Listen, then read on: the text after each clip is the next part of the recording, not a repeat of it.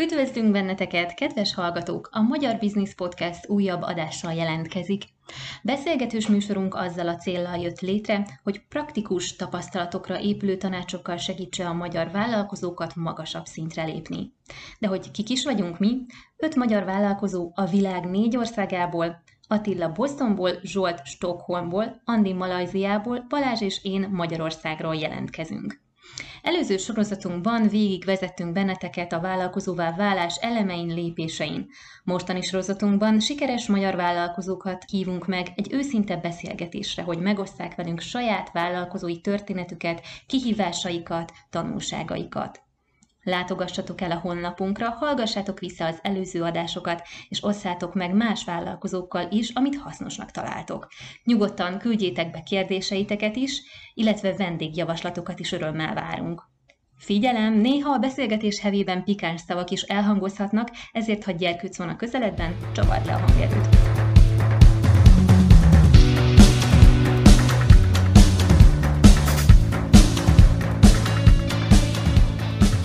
Kedves hallgatók, ma egy nagyon különleges vendégünk van, Balog Máté András a stúdióban már velünk Attilával és, és jó magammal Andreával beszélget, és nagyon közel áll hozzám, amivel foglalkozik, mert táncosként nagyon sokat mozogtam a művészvilágban, és emellett én is protezsáltam egyesületeket, úgyhogy tudom, hogy nagyon nehéz, főleg a pénz oldala, úgyhogy most nagyon sokat fogunk ezekről a dolgokról beszélni. Máté a kulturális piacon dolgozik, kommunikációsként, sajtókommunikációt, média managementet, brand építési, brand építési, valamint az elmúlt években stratégia alkotási, um, alkotási tevékenységeket is folytatott, ahogy jól látom, és ő alapította meg a Kortás Post, Prostot, ami az ország egyetlen összművészeti PR kommunikációs ügynöksége. Ezt most el kell mondanod, hogy ez mit jelent, hogy mindenki tudja, mert ez egy kicsit hosszú bemutatkozó volt, de úgy gondolom, hogy majd kifejted, és végig beszéljük az egész történetedet az elejétől a végig. Ugye Attila? Kezdjük az alapoktól, amíg bemelegszek a, a, a kérdezősködésbe. Honnan jöttél Attila legkedvesebb kérdése? Te milyen családi háttered van, milyen szüleid mivel foglalkoztak, foglalkoznak? um, én Miskolci vagyok alapvetően, és tíz éves koromban elváltak a szüleim, és így felkerültem anyámmal Budapestre, meg a nagyimmal, és uh, apám azóta is lent él, ő közgazdász, és élete és világa a ló, szóval, hogy van egy lovarda, és ő azt menedzseli, és rengeteg történés volt bennem, most talán majd el is adja, hogyha minden igaz, mert már 80 éves, úgyhogy szeretne egy kicsit nyugodtabb életet élni. Nyugdíjba vonulni? Hát, 80 évesen, ez elég jó. Igen, apám egy örök, örök mozgó, úgyhogy nem egy, nem egy nyugodt alkat. A, anyám ügyvéd volt, 18 éves koromban meghalt, és, és akkor én azóta élek egyedül alapvetőleg, és neki voltak mindig ilyen művészi irányú hajlamai, vagy nem tudom, minek hívjuk, mert még, olyan, még igazából kicsi voltam, vagy nem tudom, egy tíz éves korom óta egy ellenálló vagyok, vagy nem tudom, és sosem akartam azt csinálni, amit mondtak nekem. Tíz éves korodtól tínédzserkedsz? Hát én már néha azt tudom definiálni, hogy 10-11 éves korom óta én már ilyen 30 éves lelki állapotban voltam, vagy legalábbis azt hittem, hogy az azt jelenti, hogy öreg vagyok, vagy én nem tudom. És, és akkor igazából ő volt az, aki így olyan 15-16 éves korom környékén itt Budapesten már elkezdett ilyen művészi valami kapcsolatokat építeni, amit én ugye még akkor nem nagyon érte, értettem. Láttam a kérdésekben van egy ilyen történet, hogy milyen viszonyulásom volt, vagy a művészettel, vagy ilyesmi, és én zongoráztam elég sokáig gyerekkoromban, persze akkor is anyám azt mondta, álljuk ki, milyen. Látszik, nem lettem zongorista, meg művész se, inkább csak az volt benne jó, hogy legalább lett valamiféle hallásom, meg nagyon élvezem azt, amikor zongorát hallgatok. Meg néha szakszofont is kipróbáltam, mert tetszett, mert borzasztóan szexinek tartom azóta is ezt a két hangszert. Azóta meg a cselló az, ami még borzasztóan tetszik, de csak úgy, hogy más játszik rajta. Tehát, hogy ez így működik.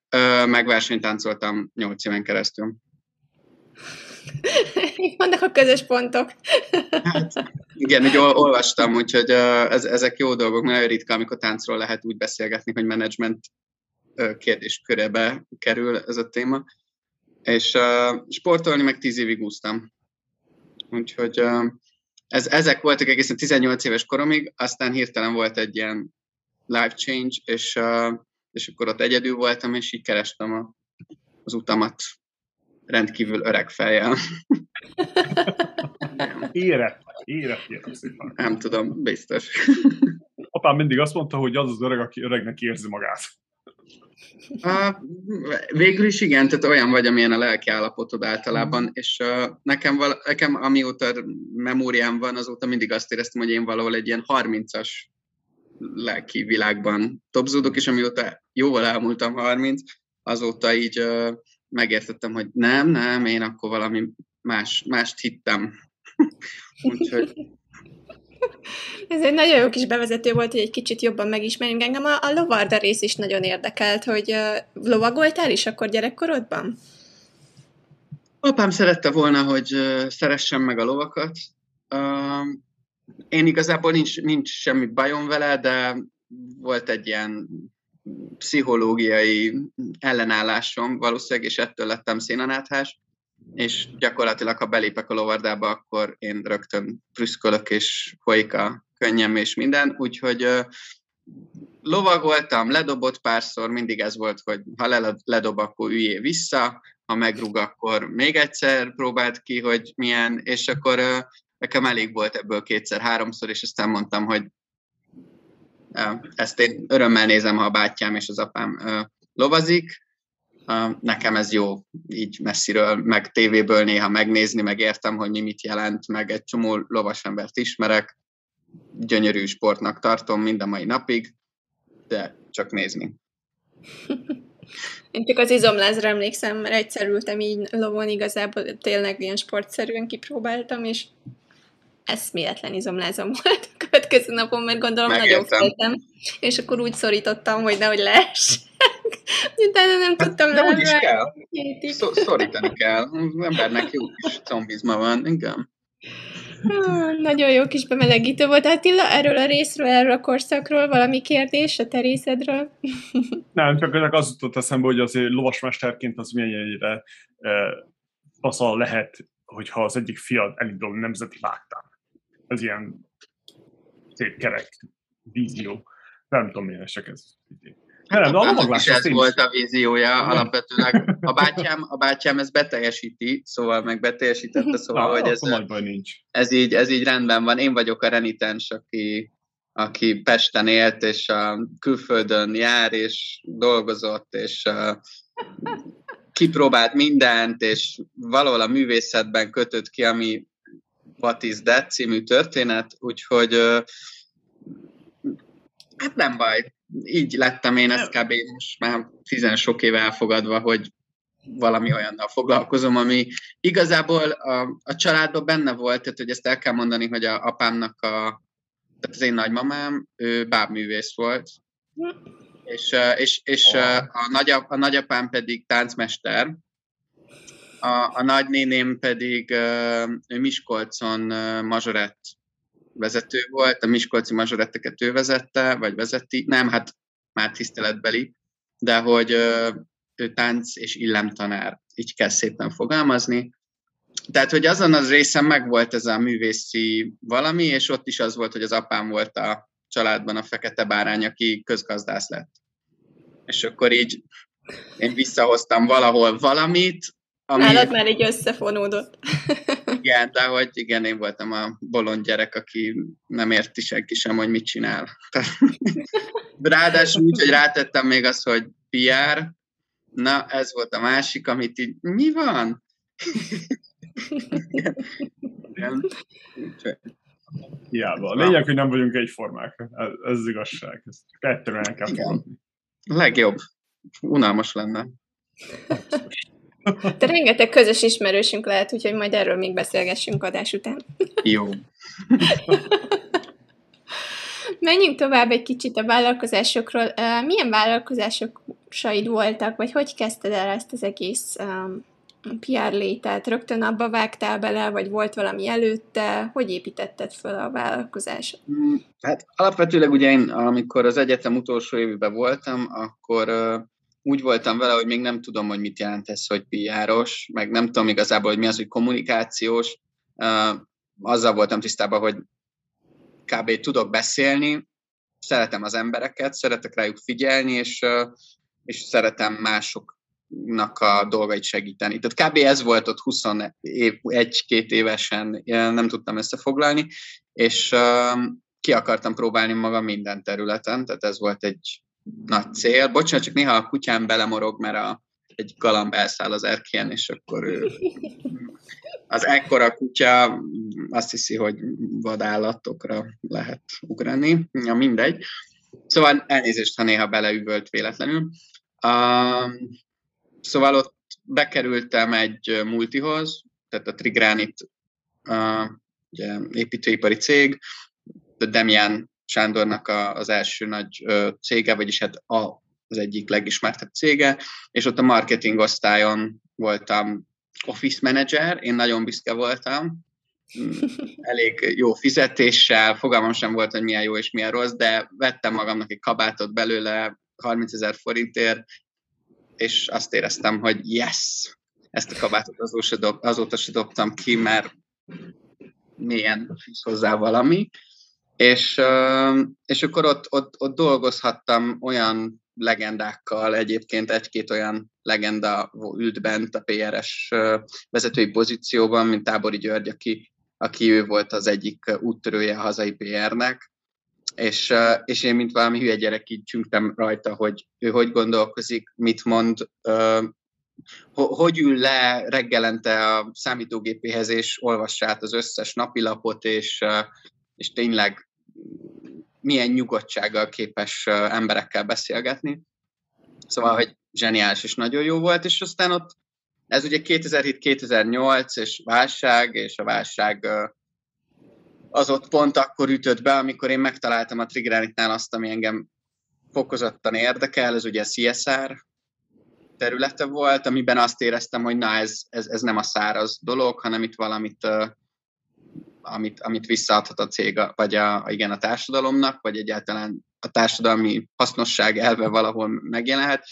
És akkor pont megjött a pandémia, én kidolgoztam ott valamit, és az ugye a fiók aljára került, aztán én pedig ki a cégtől, mert én voltam a legkisebb, úgymond, és akkor a legkisebbektől mindig könnyű megszabadulni, ami nem baj, mert hogy úgy éreztem, hogy akkor nekem máshol van a helyem.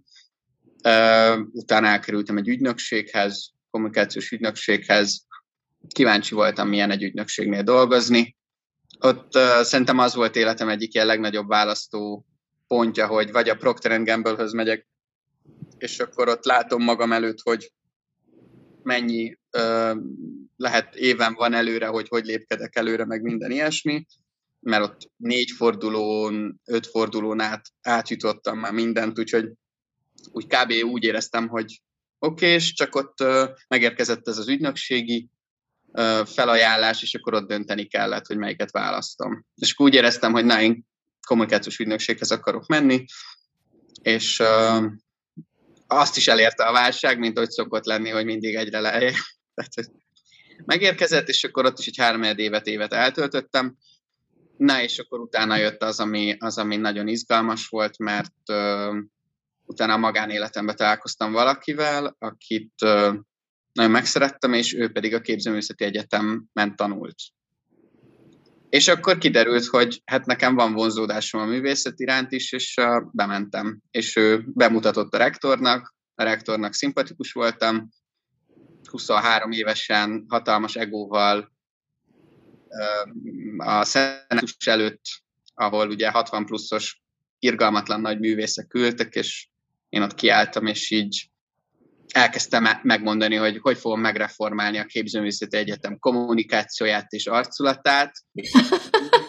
Visszagondolva, én, én most félnék tőle egyébként ezt a, tört, ezt a lépést megtenni, akkor nem volt bennem semmilyen félelem, és, és valahogy hagytak. És akkor az volt, hogy ott másfél-két évig dolgoztam, és az alatt nagyon-nagyon-nagyon sok mindent megtapasztaltam, és ezért van az, hogy nekem a number van, egyik number van művészeti ágam az a képzőművészet, ami, ami, amiben mindent, mindent szeretek a művészektől kezdve a projekteken, minden intézményt, és, és ott a képzőművészet egyetemen találkoztam egy kommunikációs emberrel, de volt csak egy ilyen esemény, és akkor ott összebarátkoztunk, aki azt mondta, hogy abban az évben indul a, az első Kaposvári Nemzetközi Kamarazenei Fesztivál, amit ma már Kaposfest néven ismernek, ez 11 éve megy.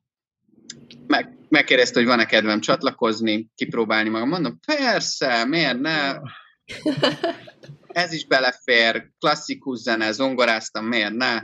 És, és akkor elmentem, és a végére úgy alakult, hogy én maradtam benne egyedül, és aki vezette Bojki György, ő pedig vele, vele nem tudom, nagyon ré, tehát azóta datálódó barátságunk van, és borzasztóan sokat tanultam tőle. És akkor innentől kezdve így gyakorlatilag minden jött, ami, ami, aminek jönnie kellett az életemben. Úgyhogy e- erről nagyon hosszú tudok beszélni, hogy mi miután jött, meg, meg Igen, mi csak úgy hallgatjuk, mert szerintem tök jól esik nekem ilyen esti, esti sztorinak, ez egy nagyon jó, jó hallgatni, én azért nem szóltam vele. valami izgalmat, vagy valami. nem akarom végén ledőlsz itt jobbra, és akkor Nem, én tényleg élvezem az ilyen emberi történeteket, úgyhogy főleg így a művészet miatt, úgyhogy Attila, esetleg valami kérdésed ehhez a részhez? Ó, nem, csak azon elmékedtem, hogy olyan érdekes az, az élet, hogy, hogy nem tudod, hogy milyen milyen esemény mit ad hozzá az életedhez ahhoz, hogy elkerüljél oda, ahova. Ez annyira, annyira furcsa, hogy, vagy érdekes, hogy nincsen tudományosan, nem tudod elmagyarázni nekem, az zavar az egész, vagy nem tudod számokkal alátámasztani, és csak go with the flow and learn as you go, és kész, ez ilyen nagyon szabad elvűnek kell hozzáállni. De érdekes sztori ez is. Hát alapvetőleg én, én abban hiszek, hogy ha nagyjából tudatosan szeretnéd, szeretnél valamit elérni, de nem biztos még, hogy nem tudod, hogy ez milyen eszközökkel kell, akkor, akkor az hozza magával az élet. Mert nagyjából én nem, nem szeretem a cikcakos önéletrajzokat például. Én, én, még az a típusú ember vagyok, azt hiszem, aki, aki szereti, hogyha építkezik valami. És, és nem az van, hogy egyes emberek fél évig vannak, vagy egy évig vannak valahol, mint amit mostanában szoktam tapasztalni a önéletrajzoknál, meg a nagyvállalati rendszerekben, hogy büszke vagyok, a LinkedIn-en szoktam ezt látni, hogy bejelentkezik, hogy egyik hónapban a nem tudom minek a brand menedzsere, aztán eltelik két hónap, és örömmel jelzi, hogy a másik nagyvállalatnál még nagyobb pozícióban van, és eltelik fél év, és megint még nagyobb pozícióban egy harmadik cégnél, és akkor mondom, de hát ebben mi a jó? Mármint, hogy oké, okay, tehát sok mindent mellé tudok párosítani, hogy miért jó, főleg pénzügyileg, de hogy én nem tudom, én nem, nem ez a fajta ember vagyok, hanem hiszek abba, hogyha egy-két évet el van az ember egy pozícióba, hívjuk pozíciónak, mert a művészeti életben ez sem teljesen egyértelmű, hogy mi számít pozíciónak, de hogy ö, akkor tudsz tanulni, akkor tudsz mély kapcsolatokat kialakítani, és, és, és utána tudsz ö, építkezni ezekre. Tehát, hogy nem hiszek ezekben a öt percig mosolygunk egymásra, és akkor ú, téged akarlak, persze elviszlek, aztán onnan jön a fekete sok esetben, hogy kiderül, hogy a személyiségét nem is ismeri a másiknak. Szóval, hogy nekem ez, ez, azért, ez azért fontos, meg a saját életemben is, hogy, hogy hogyan, hogyan vittem a, a, a rendszert egyre, egyre, nem tudom, professzionálisabb irányba, vagy nem tudom, tehát, hogy keresgéltem, hogy Magyarországon a művészeti szektorban Mm-hmm. Finomítottad az Nincsenek PRS-ek, nincsenek. És uh, ha akik meg vannak, mert bocsánat, hogy vannak, de, de kevés olyan ember van, aki valóban ért is ahhoz, amit csinál. Meg, uh, meg, meg igazából Magyarországon ennek a PR-nak nincsen így uh, a művészeti piacon így definiálása sok esetben. Szóval, hogy ezt szoktam mondani, hogy a kommunikáció az a szükséges rossz mi a nem különbség akarok... a, a rendes PR és a művész PR között? Ha nem, úgy, úgy, úgy, nincs, úgy nincs különbség, csak azt, azt akarom ezzel mondani, hogy, hogy aki szerintem a művészeti területen dolgozik, és ez többé, többé-kevésbé mindenkire igaz, mindent is csinál. Tehát, hogy ő ért a marketinghez, ért a sajtóhoz, ért a saleshez, ért a művészek lelkiállapotához, pszichológus, elmegy néha a bevásárolni erre meg arra, elviszi az igazgatót jobbra meg balra, ha van jogosítványa, szerződéseket nyomtat és hoz visz, tehát asszisztensi feladatot is játszik, és ő nyilatkozik az intézmény nevébe, ha van. Tehát, hogy ö, minél nagyobb az intézmény, természetesen annál diversifikáltabb a, a feladatoknak az elosztása, hála jó Istennek, de azért a világ bármelyik közép vagy kisebb intézményesült rendszerében e, egyáltalán nem biztos, hogy van olyan pozíció, hogy PRS. Sajtós az már lehet, hogy van, mert az egy könnyebben definiálható történet, és mindenki jobban tud számolni azzal, hogy egy interjú, egy megjelent cikk, és ez egy eladható dolog, de a PR-osnak a, a funkciójával nincsenek tisztában sok esetben, ez nem tudom, hogy az apám se érti, hogy sok eset értette régen, hogy, hogy, hogy, hogy de te mi, mit csinálsz? Tehát, hogy mindenhol ott vagy, mindenkivel beszélgetsz, de igazából mit csinálsz? És akkor, és akkor ilyenkor van az, hogy jó, apa, írtam sajtó közleményt, meg szerveztem, mind, így már értem. És, és nagyjából a, a művészeti világ hozzáállása is sok esetben ez. De ezt nem is kérem számon rajtuk, tehát hogy egy percig sem, mert nem volt idő ennek a műfajnak így igazából kialakulnia, vagy, vagy teljesen más perspektívákat vesznek az, a művészek, amikor, amikor léteznek. De akkor kiktől tanultál? Vagy hogyha nem, nincs annyi mondjuk ilyen specifikus... Ez, ez nagyon, ezek nagyon nehezek, ezek a kitől tanulok című. Én erre azt szoktam mondani, hogy mindenkitől. Ez egy tényleg, tényleg rossz az, hogy kinek szólsz, mindenkinek ilyen, ilyen nincs, de hogy effektíve én úgy, úgy fogom fel az életemet, hogy bárkivel találkozom, akkor én nagyjából ha találok benne valami olyat, ami nekem tetszik, akkor én tanulok tőle. Meghallgatom, és akkor, és akkor valamit beemelek és ez tök jó. És ezért, ezért hiszem azt, hogy én szerencsés vagyok az elmúlt 14 évben, hogy olyan emberekkel hozott össze az élet, akikre tényleg felnézhettem, és felnézhettek mind a mai napig, és azt mondom, hogy na, akkor ahogy ő beszél, vagy amit ő beszél, vagy amit ő ajánl, az nekem etalon. És akkor ezt én beépítem, és akkor a saját gondolataimat is tudom ezáltal nem tudom, össze, összerakni egy egész egy gyurmává.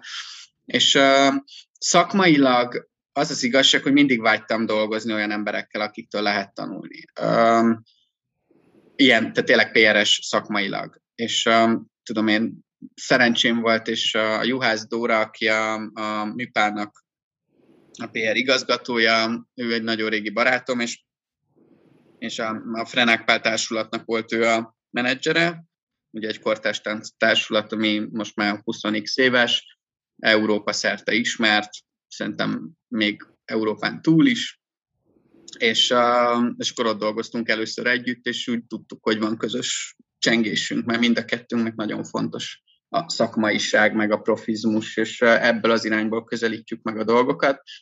És azt hiszem, hogy akivel ez megvan, ez a, ez a közös professzionalitás iránti vágy, az, az, ami csak jobban tudunk lenni. Aztán ezen túl még sok minden a, a művészeti szakmában egy eléggé fontos, mint például a kémia. Azt hiszem, a, a kémia nélkül nem működik semmi. Persze alapvetőleg a vállalati szférába is más, de azért ott a profit az mindent visz. A művészeti világban azért mm, nem. Tehát, hogy és többek között ez is egy probléma, ami, ami, ami, a, ami a, a, az egész artist business történetet, ami a, amit ugye már három évek viszünk, annak is az egyik alapvető pontja, hogy a pénz az nagyon szükséges lenne, de, de valamiért sosem az motiválja a dolgokat, mert hogyha a művészetben a pénz motiválná minden esetben, a, a, a létet, akkor igazából nem is beszélhetnénk szerintem kultúrának a, az épüléséről, vagy a előrejutásáról. Tök másról szól. Ez érdekes, ez a kémia most két embernek a kémiájáról beszélsz, úgy, hogy Igen. Mondok, okay. Hát Igen, a, ebben teljesen egyetértek veled, és szerintem nem csak a művészet világában van így, hanem minden egyes normális vállalkozásnál, ahol tényleg nem a, a profit, meg a, a bevétel dominál, Igen. hanem tényleg az a együttműködés, oldjunk meg együtt valami problémát, fókusz, fókusz cégeknél, azért ez nagyon fontos, hogy tudjunk együtt dolgozni, hiszen hiába akarsz te valakivel dolgozni, aki, aki kivesész téged, meg kiszipolyozza a lelkedet is, de sokkal nagyobb a profitja, akkor inkább elmész ki más emberekkel dolgozni, kevesebb profitja, de legalább jól érzed magad. De ez a, az a két nagy ideológia, ami van ugye bár most a vállalkozásoknál, Igen vannak az egyik oldalon, akik csak arra mennek, hogy bármi áron nagy lóvét csinálnak, és akkor vannak a másik oldalon, főleg általában a startupok, akik azt mondják, hogy na oké, oldjunk meg egy problémát. Persze, igen, sajnos a, a, a gond az egészen az, hogy ez a pénz, ez nem olyan, hogy kell vagy nem kell. Mert pénz az, az oxigén. Kell. Ez kell. Igen, ez a vállalkozás ez számára ez olyan, mint az oxigén. De nem azért élsz, hogy levegőt vegyél. Szóval ez nagyon fontos tényező. Hogy nem csak azért élünk, hogy levegőt vegyünk, hanem azért, hogy érezzük jó magunkat. Szóval ki kell egyensúlyozni, és ezt nagyon sokan nem értik. Hát, De érdekes, a, a művészeti világban ez szerintem uh, valahol tisztában vannak ezzel, és én ezért ragadtam itt. Tehát, hogy uh, de közben meg azt is értem, hogy ha nincs pénz, ugye, am, amire nem tudják feltétlenül a művészeti rendszerben, hogyan is kéne eljutni, vagy hogyan kéne csinálni, akkor valakinek jó, hogyha ott marad és próbál nekik segíteni. Ha hagyják, akkor működik, ha nem hagyják, akkor meg jó, hogy ismerjük egymást. Igen. Szóval, hogy ennyi. Igen, nekem, nekem is a egész... fülembe csak anyuéknak a szavai, hogy táncos akartam mindig lenni, és akkor a táncművészetére akartam menni, és akkor mondták, hogy nem, először belőle a közgázat, aztán a, a Fulker főiskolát, utána a Miskolci közgázat, utána vagy öt helyre, ahova tuti, hogy felvettek már. És utána majd a hatodik helyre, vagy a hetedik helyre, mert akkor még így volt, hogy akkor tegyen be a táncművészetét, csak hogy megnyugodjak, de már előtte felvettek a pontok alapján. Szóval soha nem mehettem a táncosba, mondták, hogy nem, nem, olyan kell, amiből meg fogsz majd élni, kislányom. És ami ugye a végén neked is valahogy működik, nálam is jól működött, mert így összefortak a dolgok, és most a coachingban használom a táncot, és soha nem hagytam abba tehát hogy mindig megvolt a tánc minden mellett. Szóval, hogy valahogy én úgy gondolom, hogy ez az élet arra vissza, mert így menned kell, mert lehet, hogy mondjuk csak ha táncra fókuszálok, akkor nincs ez a széles spektrum, vagy ez az át, nem látom át az egész képet, hanem egy kicsit ilyen tánc specifikus lennék. Így meg kicsit más, más formában, de mondjuk megmaradt a tánc, és, és ugyanúgy élvezem, amit csinálok. Szóval ezek, ezek ilyen érdekes kérdések, hogy pénz, élvezet, művészet, de hogyha táncosokról, vagy akármilyen művészről gondolkozunk, ahhoz, hogy fel tud lépni, ahhoz, hogy, hogy tényleg nagy dolgokat tud csinálni, ahhoz kell pénz, meg kell egy patrona, vagy kell valaki, aki, aki segít eljutni oda.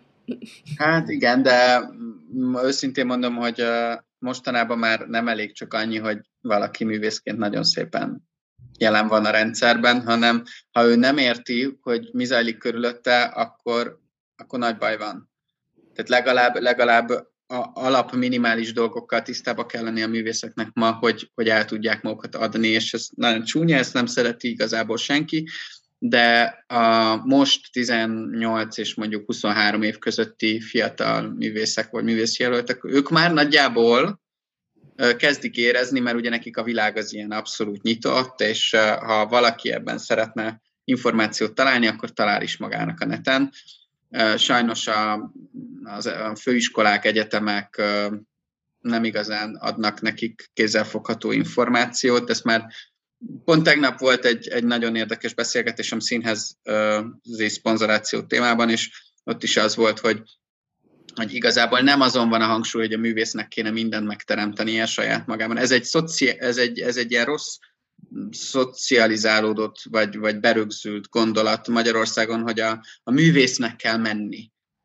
Nem, nem a művésznek kell menni, a művész az ott van, és, és hogyha belé kerül egy jó kémiás menedzser, hívjuk menedzsernek, akkor neki kell csinálni, neki kell képviselni, és ő neki kell tudni, hogy mikor hozza be a művészt, aki, aki elkápráztat mindenkit, csillog a szeme, szerelmes lesz bele mindenki, de közben azt látja mondjuk egy vállalati oldalon lévő ember, hogy jaj, de jó, nem csak a művésszel kell együtt dolgoznom, mert én nem vagyok benne megbizonyosodva, hogy ez át fog menni. Tehát, hogy, hogyha én leszerződök vele, akkor minden úgy fog történni, ahogy azt én megszoktam. Ha meg látok egy menedzsert, aki tak-tak-tak-tak-tak tudja képviselni azt a gondolatmenetet, amit én ismerek, akkor könnyebben működik. Itthon meg nincs. Tehát nagyon, tehát táncban ötten vannak, négyen ebben az országban, és a többi művészeti ágban sincsenek nagyon. Szóval én egy ilyen kardoskodós ember vagyok, aki a művészeti menedzser minden szinten szükségesnek érzi. Ez, ez nagyon érdekes, mert, mert ugyebár kezdem azzal, azért, azért is hívtunk meg téged a műsorban, mert ez a művészvilág, ez nekem annyira messze állt tőlem, hogy világvége, szóval ez nekem kínai szinte. És hogy lássuk, hogy hogyan lehet, ugyebár mindenhez kell egy kis pénz, ezt már megbeszéltük, és hogyan lehet a művészetből ugyebár pénzt csinálni, ha jobb esetben profit. Uh-huh. És de itt is ugyanaz a, az a problémát látom így, hogy magyarázott, hogy, hogy mind a szakembereknél. Hogy azért, mert jó szakember vagy, nem biztos, hogy jó biznisz tudsz felépíteni. Hiszen, hogy ahhoz, hogy egy biznisz felépítsél, ahhoz több szakterületet kell ismerjél legalábbis valamilyen szinten. És akkor itt, de, de is, szerintem nem is ezzel van a gond, hanem az, hogy valahol soha senki nem magyarázza el, hogy ez olyan, mint a szürke 50 árnyalata, ezt nagyon rég használtam ezt a kifejezést, hogy oké, okay, te művész vagy, de kell valaki, aki melletted ért a, a PR-hoz, aki ért a, az anyagi dolgokhoz, egy könyvelő, aki hely, e, ö, összetartja neked az anyagi helyzetedet, kell egy, egy jogi képviselő, aki, aki segít neked a jogi dolgokat, ugye már főleg az ilyen, úgy gyorsan akartam mondani. Szerzői jog. Igen, szerzői jogokat, meg azt, hogy ne kopintsák le az ilyen copyright cuccokat. Úgyhogy ez, ez nagyon sok mindenhez mindenkire kell támaszkodjál, de valahogy sok szakemberbe azzal meg, hogy ez az egoizmus, hogy csak én majd megoldom. Vagy én kell, hogy ezt megoldjam, pedig nem így van. Te egy valamihez kell értsél, és a többit pedig egyszerűen vonz magadhoz. Nagyon egyszerű példa erre, ami tetszik, hogy Hollywoodba például elmész színésznek, bármilyen ilyen kezdő színész is vagy, szinte senki nem áll veled szóba, hogyha nincsen egy ügynököd. Miért? Hogy valaki képviseljen téged, valaki elmagyarázza neked, hogy hogy mind működik, és te, mint színész, ne foglalkozzál az ügynöki dolgokkal, hanem a színészettel. Menjél iskolába, építsd a kapcsolataidat, stb. stb. Tartsál előadást, kezdjél podcastet, ami nagyon divat mostanában, stb. stb. Ez nagyon érdekes, hogy, hogy ez ilyen összetett, de nem, nem magyarázzák el. Hogyha ez uh, szerint a művészvilágra is ez, ez jellemző.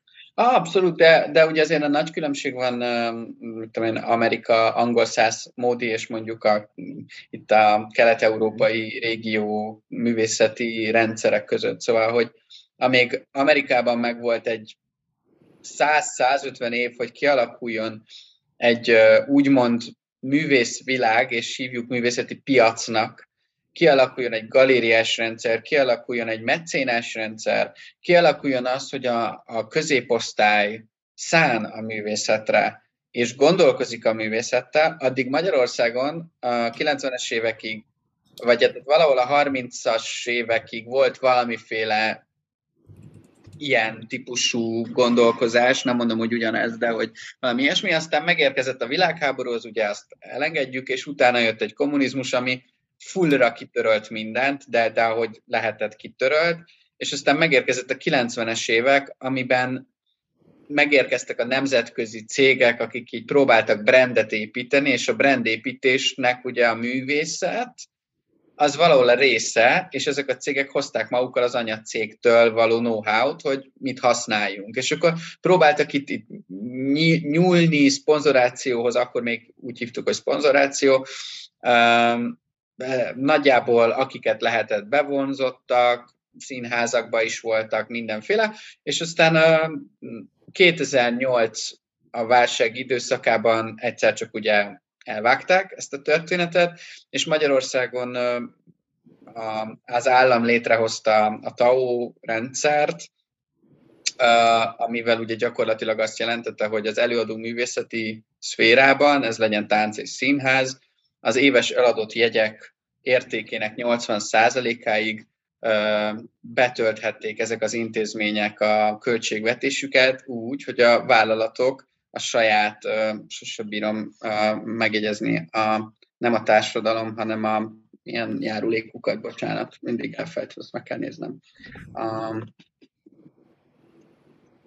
Segítenénk, de nekem tudja, hogy angolul Igen, mindjárt, mindjárt megmondom a szót, mert annyira béna, hogy társasági adó, ezt nem bírok rájönni, hogy ezt a szót. Szóval a társasági adójukat leírhatták adóként, és akkor egy évben kétféle módon igényelhetik vissza a, a NAV-tól, és ezáltal beindult egy olyan fajta Igazából ugye most már ez volt az elmúlt pár évnek a nagy kérdés, a közpénz átadása a kulturális szektornak, ami ilyen 60-65 milliárd forint volt, ami nagyon erős, ami, ami nagyon magas volt, és ezzel párhuzamosan ugye megszűnt a cégek szponzorációs hajlama, mert nagyon sok cég azt gondolta, hogy na, most szponzorál.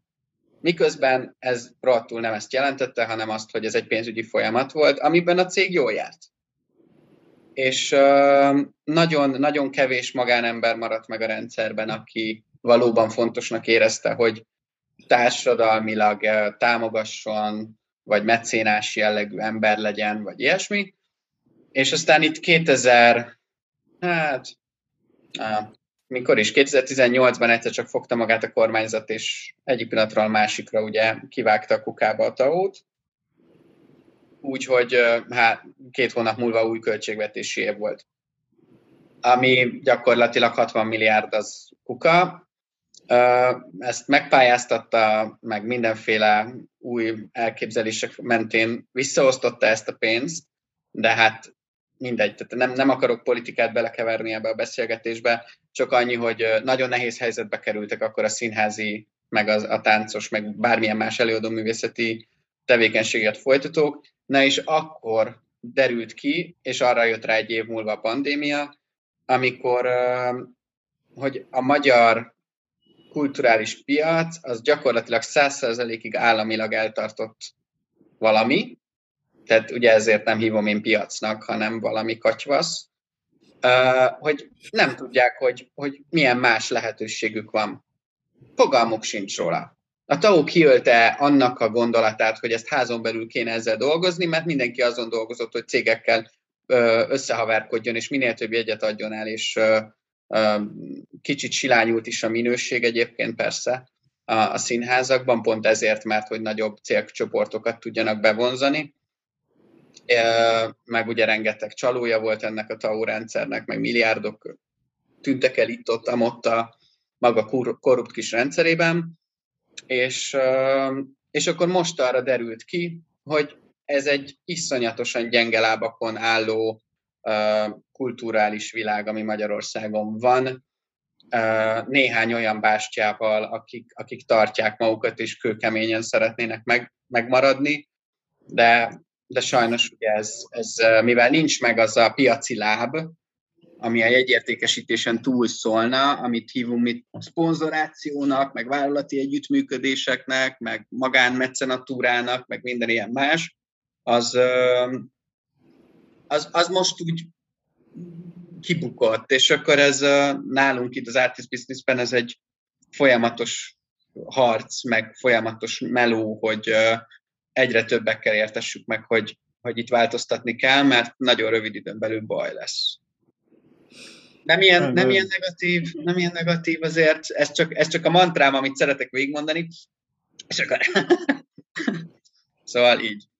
Nem, nem, azért ez mert jó, hogy beszéltél a mecénásokról, mert amúgy ennek meg egy hatalmas múltja van onnan a rómaiak, a görögöktől, a rómaiaktól kezdve minden, mindenhol ez, ez, ez egy bevett szokás volt, tehát hogy valahogy ez kiülte, kiülte a kultúra, meg a modern világ az emberekből, hogy a művészetnek értéke van, és akkor én még emlékszem, hogy annak ilyen uh, olyan státuszszimbóluma volt, hogy hú, akkor én majd meghívok egy énekest, és akkor eljött egy estére az énekes, és akkor kifizették, és akkor stb. Tehát, hogy valahogy a státusza az énekeseknek, a táncosoknak, a művészeknek egy kicsit leáldozott Magyarországon. Nem tudom, hogy azért, mert túl sok probléma, vagy azért, mert tényleg nem működik, vagy azért, mert senki nem veszi fel a harcot, és nem áll így az elejére, hogy akkor most menjünk együtt. Ez az utóbbi, ez, ez, ez, ez rendkívül jellemző, de alapvetőleg azt azért nem merném mondani, hogy nincs meg ez a, ez az értékrend, ami, ami, ami azt mondaná, hogy a társadalmi kérdések fontosak, sőt, egyre inkább fontosak, és a kultúra az csak egyik szelet. Tehát azért ezt pontosan tudjuk, hogy mekkora problémák vannak az egészségügyel, a globális felmelegedéssel, a minden egyéb mással, és akkor különböző cégek, különböző vezetői másképp állnak ehhez hozzá, más háttérből jönnek, és akkor azt mondják, hogy nekem ez a fontos, meg az a fontos, meg lehet, hogy még három másik fontos, de őket kell megtalálni. És amikor megvannak ezek a közös értékrendek, akkor elkezdeni velük nagyon sokat kommunikálni, mint ahogy mi most már ezt csináljuk, és egyre jobban látszik. Tehát uh, ugye hallgattam, amikor a Pistúrverával beszélgetettek, és, uh, és ugye én nagyon szeretem azt, amit ő csinál. És, uh, és amikor, és amikor így, így egyre jobban derülnek ki, hogy azok a vállalati vezetők vagy szakemberek, akik nála is ott vannak, azok ilyen vagy olyan módon megjelentek az artist business környékén is, sőt egyre inkább többet kommunikálunk, és, és, és, és közösen találunk ki dolgokat, meg eljönnek nekem a képzéseimre, meg, meg őszintén boldogan tudnak arról beszélni, hogy nyissunk egy újabb utat, csatornát, hogy az ő munkatársai hogyan tudnának a művészettel valami találkozni. Nem egyszerű, tehát hosszú, hosszú beszélgetésekről jelent ez, de hogy, hogy egyszerűen van nyitottság és erre szoktam mondani, hogy közös értékek, de eltérő érdekek mentén uh, működünk mindannyian. És hogyha ez, uh, ezt fel, felfogjuk és értjük, és, és uh, mindenkivel külön-külön beszélgetünk, ami rohadt fárasztó, de mégis működőképes, akkor, akkor szerintem így a végén összeadódik, és akkor látható lesz, hogy kik azok, akik egy irányba mennek, vagy nem tudom, és kicsit jobb lesz a környezetünknek, meg nekik is. Ja, akkor, ha jól értem, akkor próbálom így, így, így, így rendszer szinten elemezni azt, amit mondasz. Akkor, hogyha jól értem, akkor azzal, azzal van a gond, hogy a Magyarországon a művészvilág az el van lustulva, mivel az állam eltartja őket? Jaj, de jó, hogy te mondod. Uh, uh, alapvetőleg... Attila megmondja. Attila megmondja. Az, az, az igazság, az az igazság, hogy, hogy amikor ezt így kimondod, vagy mert én is kimerem mondani, az van, hogy ez annyi összetevős, hogy, hogy mondhatnám, hogy igen, ez az ő hibájuk, hogy ellustultak, de közben meg mégsem. Tehát, igen, azért, azért, azért kezdtem az egészet úgy, hogy rendszer szinten. Hát, Mert ugyebár igen. egy rendszerben minden összefügg mindennel, és a nagyon ritka, hogy most egy valaki hibás benne. Hiszen ha te csinálsz egy hibát, akkor a főnököd is hibás abban, hogy elnézte neked, vagy a melletted lévő, hogy nem jelented be, hogy te elbasztál valamit, bocsánat. Igen. Ez azért mondom, hogy rendszer szinten.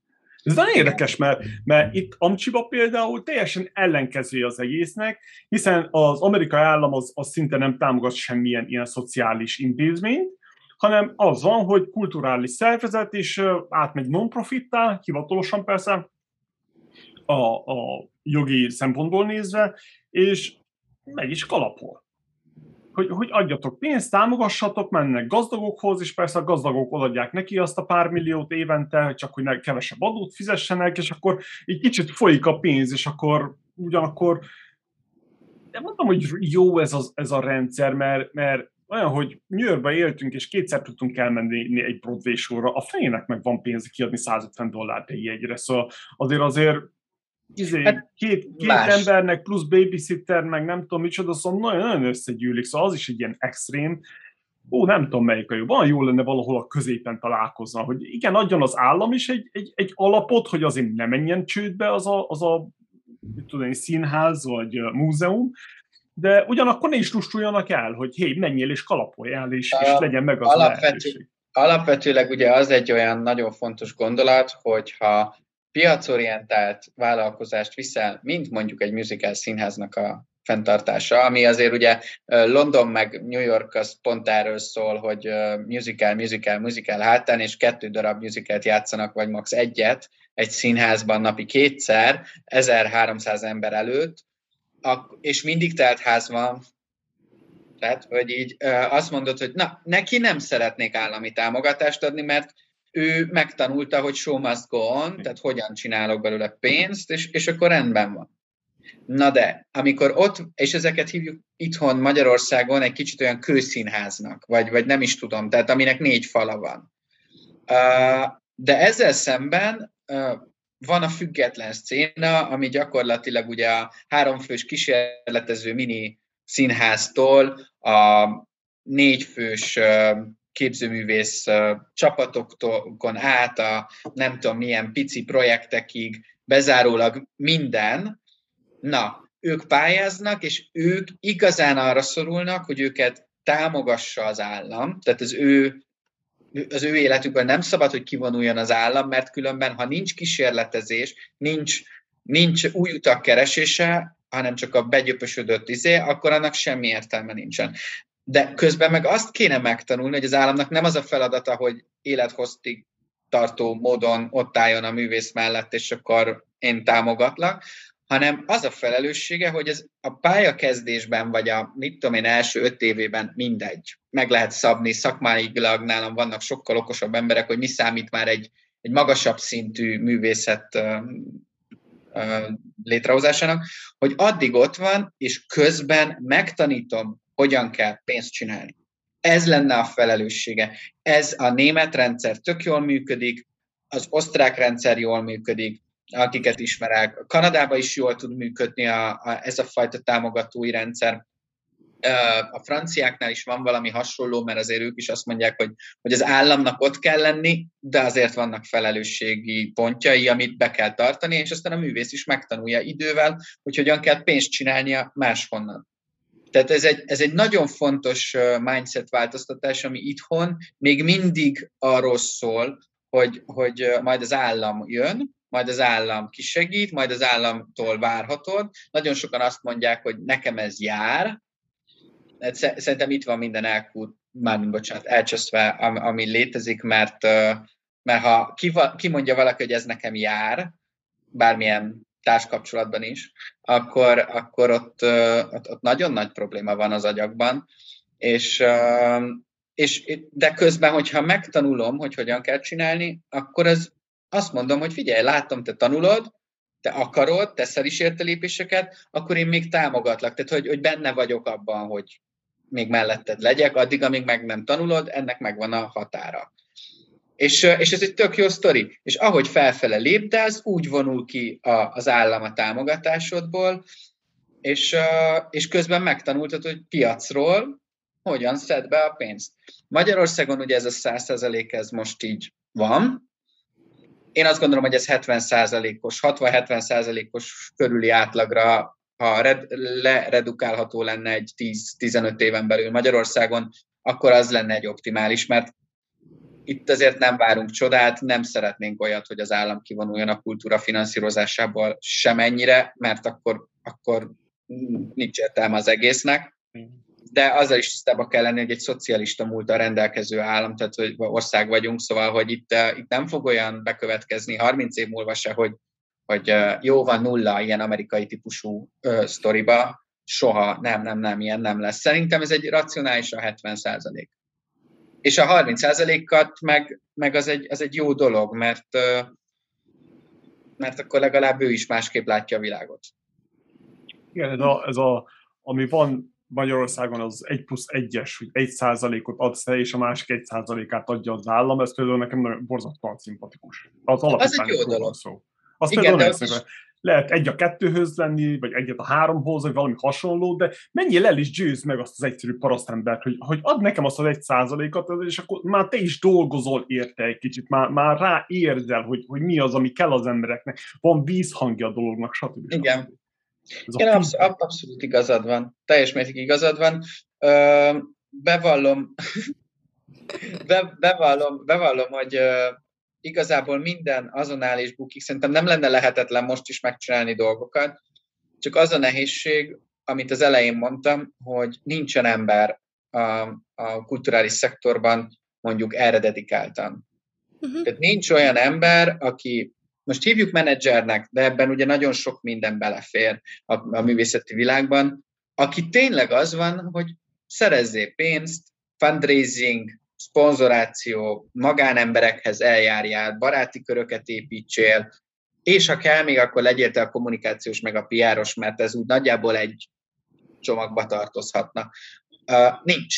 Nincs idő. Sosincs idő a, a művészeti piacban arra, hogy kiépüljenek kapcsolatok. Mindig ezt tartom a két nagy nehézség e, ellentmondásra a vállalatok és a művészeti világ között, hogy a vállalatok hosszú távban tudnak, akarnak, törekednek gondolkozni, a, a, a művészeti világ, meg Magyarországon leginkább egyéves típuson működik, mert addig tud pályázni. Minden egy évről szól. És mire megkapod a pénzed, az biztos lesz 15. hónap. Tehát, hogy, hogy, hogy annyira kiszámíthatatlan a saját fenntartásodnak a, a, a rendszere, hogy egyszerűen nem is tudja a művészeti világ elképzelni, hogy hogyan kell úgy gondolkozni, mint egy vállalat. Nem tudja, nem tudja azt mondani, hogy hát a vállalatnak november végéig el kéne normális esetben döntenie, hogy mondjuk a következő évben a marketing büdzséje az micsoda. Vagy mi, mit akar mondjuk bevállalni. Ezt, ezt képtelenek a, a művészeti világban elfogadni, mert, mert ha oda megy egy művész, a, a, és ezt mondjuk egy függetlenről beszélek, mert nem egy nagy kőszínházról, akinek le kell adni azért egy év, másfél évre előre a, előadó, előadási tervezetét, vagy legalább mit akar bemutatni, nem látnak előre négy hónapnál tovább. Nem tudja, hogy mire lesz elég pénze. Például. Nem Ez tudja... annyira érdekes, mert szerintem az információ is hiányzik. Én, én nekem mindig az jut az eszembe erről, hogy mi vezettünk egy egyesületet, az én, ahol én születtem, egy táncegyesületet, és ott mindig a szülők voltak azok, akik azt csinálták, mint egy piáros. Tehát gyakorlatilag minden pénzszerzéstől kezdve a támogatáson át mindent megszereztek, és a saját kis tudásuk szerint mindent beleadtak, hogy ugye legyen neve az egyesületnek, legyenek gyerekek benne, legyenek jó tanárok, stb. És utána megnézel egy ezt nagy üzembe, ami szintén működött, de mondjuk az azért működhetett, mert mondjuk annak az egyesületnek az élén ö, ott volt a magyar bajnok, és akkor utána sokkal több ember ment oda, akkor ott már volt a felhúzó erő, és akkor onnan azt már ki tudták használni marketing előnyként, és szerencséjükre nem egy szülő volt az élén, hanem valaki, aki az üzleti világban mondjuk nagyon jó otthon van, és akkor ő fel tudta húzni ezt a úgymond kisebb egyesületet egy hatalmas névé Magyarországon, ami működik. Ami, ami, amire én gondolok, az a, gondolat, a, a gondolkodásmódbeli probléma, hogy a művészeknél én is éreztem ezt, amikor tanítottam, hogy, hogy sokkal többet jelent nekem az, hogy átadom a, a, a szenvedélyemet, meg a tanítást, meg a nem tudom, mint hogy meg elkérjem tőlük a, tízszer annyi pénzt mondjuk egy óráért. És e, ez az, ami szerintem nagyon nehéz levetkőzni, mert, mert maga a művészet, meg maga az átadás, meg maga a megörökítése, meg a, annak a kifejezés módja, a sokkal többet ér egy művésznek, mint amit te is mondtál, hogy a pénz mögötte, meg a, a marketing mögötte, meg hogy mekkorává nő a profit. Igen, igen, tehát hogy az van, hogy szer, én legőszintébben azt mondanám, hogy csodálattal nézem a művészeket, hogy mit csinálnak. Én a büdös életben nem tudnám azt lekövetni, amit ők megalkotnak, létrehoznak, és, és örömmel teszik. De, és, és mindenki elmondja, hogy a pénz, az izé, meg nem tudom. De nagyon sok művésszel dolgoztam külön is. És uh, nagyon sok mindenki, aki a kamerák előtt mosolyog, és ugyanígy van Hollywoodban is, akkor amikor hazamegy, akkor ugye ömleszti a problémáit arra, aki éppen van, és a pénz mindig a top háromban van. Mindig. Mindig. És, és az elmúlt ugye a pandémia miatt főleg, tehát hogy egyszerűen főleg az, az, az előjött, hogy miből fogok megélni. Ugye rengetegen pályaelhagyók voltak, mert elmentek pizzafutárnak, mert jobban meg lehetett belőle élni végtelenül szomorú. Végtelenül De van szomorú. pénzügyi oktatás a képzőművészetén például? Vagy? Nem, nincs. Tehát, hogy szerintem a táncművészet is sem volt. Tehát, hogy nincs, ezeket a részeket nincs, nem tanítják. Nincs, nincsen. Uh, tehát, hogy én nem azt szoktam mondani, hogy a művésznek meg kell tanulnia, hogy hogyan kell uh, ez egy, pályázni. Ez egy kényszeredett állapot, hogy meg kell tanulnia csinálni egy idővel, mert különben nem lesz, problém, nem lesz pénze. De hogy uh, azt meg kell tanulnia, hogy mik az alapok, és tudja felismerni, hogy ki kerül mellé. Mert amikor Attila azt mondtad, hogy majd bevonzod, vagy, vagy majd megérkezik az életedbe az, akivel kell dolgozni, ha nem tud, az én a megítélésem szerint, hogyha nem tudom, hogy mire van szükségem, akkor nem tudom bevonzani azt az embert. Az biztos.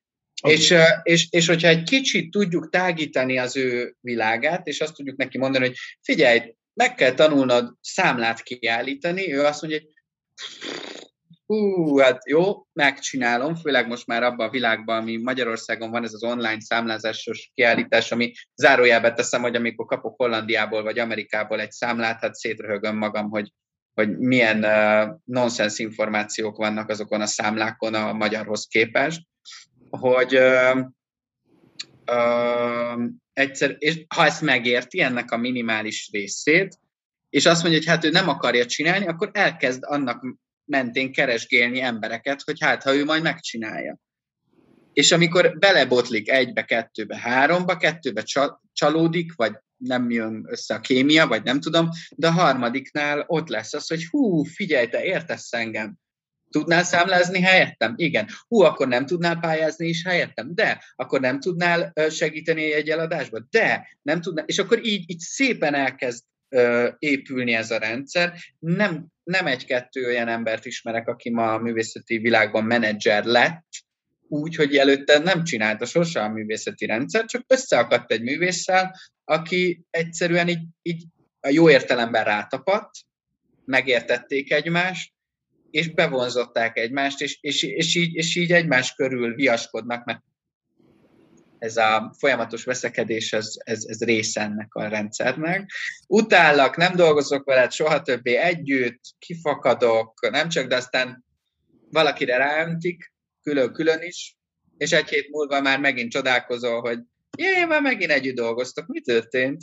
Hát felhívott, meg hát mégsem hagyhatom, meg nem tudom, és akkor, ja, ilyen imádom, aj, nagyon sok ilyen sztori van, és a, én, én már így legyintek, tehát az elején mindig megértettem, meg úristen, Jézusom, és most már, most már így végig hallgatom a telefonhívást, ó, figyelj, megértem, persze, értem, tök jó, hogy így döntöttél, próbáld meg akkor aludni rá, és akkor úgyis, úgyis folytatják. Tehát, hogy meg nem... Máté, hogyha, hogyha a művészek nem szenvedélyesek, akkor kik? Most legyünk őszinték. De, de pont nem? ez a lényeg, hogy a, hogy a, hogy a, szenvedélyes, a szenvedélyes művész mellett a, a legkevésbé szenvedélyes ember is szenvedélyessé válik. Mert, mert egyszerűen szerintem a normál embernek meg kell tanulnia, a civil embernek így szokták hívni, a civil embernek is meg kell tanulnia azt, hogy, hogy, hogy az neki szexi, hogy egy művésszel dolgozik. De ezt ő ugye nem így fogalmazza meg, hanem mert egyszerűen az, a, az, a, az, a, az az energia, ami a művészből jön, még ha utálod is sokszor, annyira, annyira koncentráltan megérkezik, hogy nem enged el. Tehát az egész, egész művészeti rendszer erről szól, hogy aki egyszer bekerül, az, ha azt is mondja két év múlva, hogy elegem van, és utállak titeket, és elme- visszamegyek a for-profit szektorba dolgozni, mert pénzt akarok keresni, arra rá egy év múlva ugyanúgy visszajön. Tehát nincs olyan ember, aki, aki egyszer bekerült volna, azt nem, nem jön vissza. Nincs. Nincs. Tehát tényleg sokaknál van az, hogy a pénz az, az nagy úr, tehát ez tényleg rá kell jönni, hogy azért a, a, még a művészeti szegmensben 0-24-ben dolgozol, és, és nem igazán szokták megköszönni a munkádat, és nem, dolg, nem keresel annyi pénzt. Azzal szemben ott van egy for-profit szektor, és te fel tudod mérni, hogy hát én már 30x éves vagyok, nem tudom mennyi tapasztalatom van, simán bekerülök egy a mostani rendszerbe, már boldog-boldogtalant is felvesznek gyakorlatilag Magyarországon sok esetben hatalmas közép és vagy hát közép vezetői pozícióban jó fizetéssel, simán, simán el, el tudna menni az az illető. Abszolút. És el is töltött egy fél évet, évet és a, de az utolsó hónapok azok sanyargatva vannak a lelkében, hogy ő szívesebben menne vissza már. Tényleg, nagyon sokan vannak így. Beszéljünk egy kicsit az artist businessről, hogy hogy alakult ki, és hogy miről szól, hogy igazából megismerjék a, a hallgatók, hogy mi az, amit csinálsz. Hát, ha pár művész azonnal hív majd téged az adás után. Ne, ne csak okoskodjál, mondnak, hogy mit csinálsz. Cég, cégek is hívjanak, cégek is. Igen, részleteket kérünk, hogy, hogy tudják, hogy miért hívnak. Hát az, az, az, az, ami az artist business, ugye, amit mondtam, hogy a TAO megszűnésekor előjött ez, a, ez az érzés, hogy ugye én előtte sok évig ugye mindig így háttérben dolgoztam, és mindig csak figyeltem. Tehát a jó PR-es, PR-os az nekem mindig az volt, hogy egy ilyen szürke eminenciás, hogy csöndben van, és minden szállat tud mozgatni, ami szükséges. Ez ugye a művész szférában egy kicsit ezért mást jelent, mert aztán amikor rájössz, hogy hát igazából téged mozgatnak, te csak azt hiszed, hogy mozgatsz valakit, szóval hogy ez egy ilyen fura dolog, de mindegy. és a legjobb igen ez a partnerséges történetre való törekvés. Na mindegy, és akkor ott, ott azt éreztem annál a pontnál, mert hogy 2018-ban volt egy tüntetés, nem tudom, hogy ezt hallottátok-e, figyeltétek, hogy a, amikor megszüntették, akkor a teljes színházi szakma kivonult a Madács térre, és, és mindenki felszólalt, hogy, hogy, hogy ez nem jó, ez az egész TAO-nak a megszüntetése. És akkor nekem ott így, így, így valahogy bekattant, vagy én nem tudom, hogy, hogy ennek, a, ennek, a, ennek a világnak segítségre van szüksége, ráadásul mikor ismernek el nagyon sokszor, ha pénzt hozol a rendszerbe, és, és akkor én valami ennek az elegyét akartam csinálni. Keresgéltem, hogy mi az, ami nincs itthon. Tehát, hogy tényleg, szóval, hogy egyértelműen látszódott, hogy, hogy ez, ez a témakör, ez egy ilyen elhagyatott terület, és, és akkor gyakorlatilag hazamentem, agyaltam, felhívtam a nagyon kedves szerkesztőújságíró ismerősömet, aki vel ezer éve ismerjük egymást, azóta ő ugye a, a lapnak a, a felelős szerkesztője, Horváth Kata, és, és akkor megkérdeztem, hogy mi lenne, hogyha csinálnánk egy ilyen újságot. Mert nekem már ezer éve volt egy ilyen vágyam, hogy kulturális médiumot szeretnék létrehozni, valami más, mint ami van, természetesen. De sose csináltam, mindig összehívtam embereket, jaj, de jó, és nem, nem lett belőle semmi, mert annyi pénz kellett volna hozzá, hogy akkor mondtam, hogy nincs az a befektető, aki kulturális médiumban rak pénzt, tehát no, no way.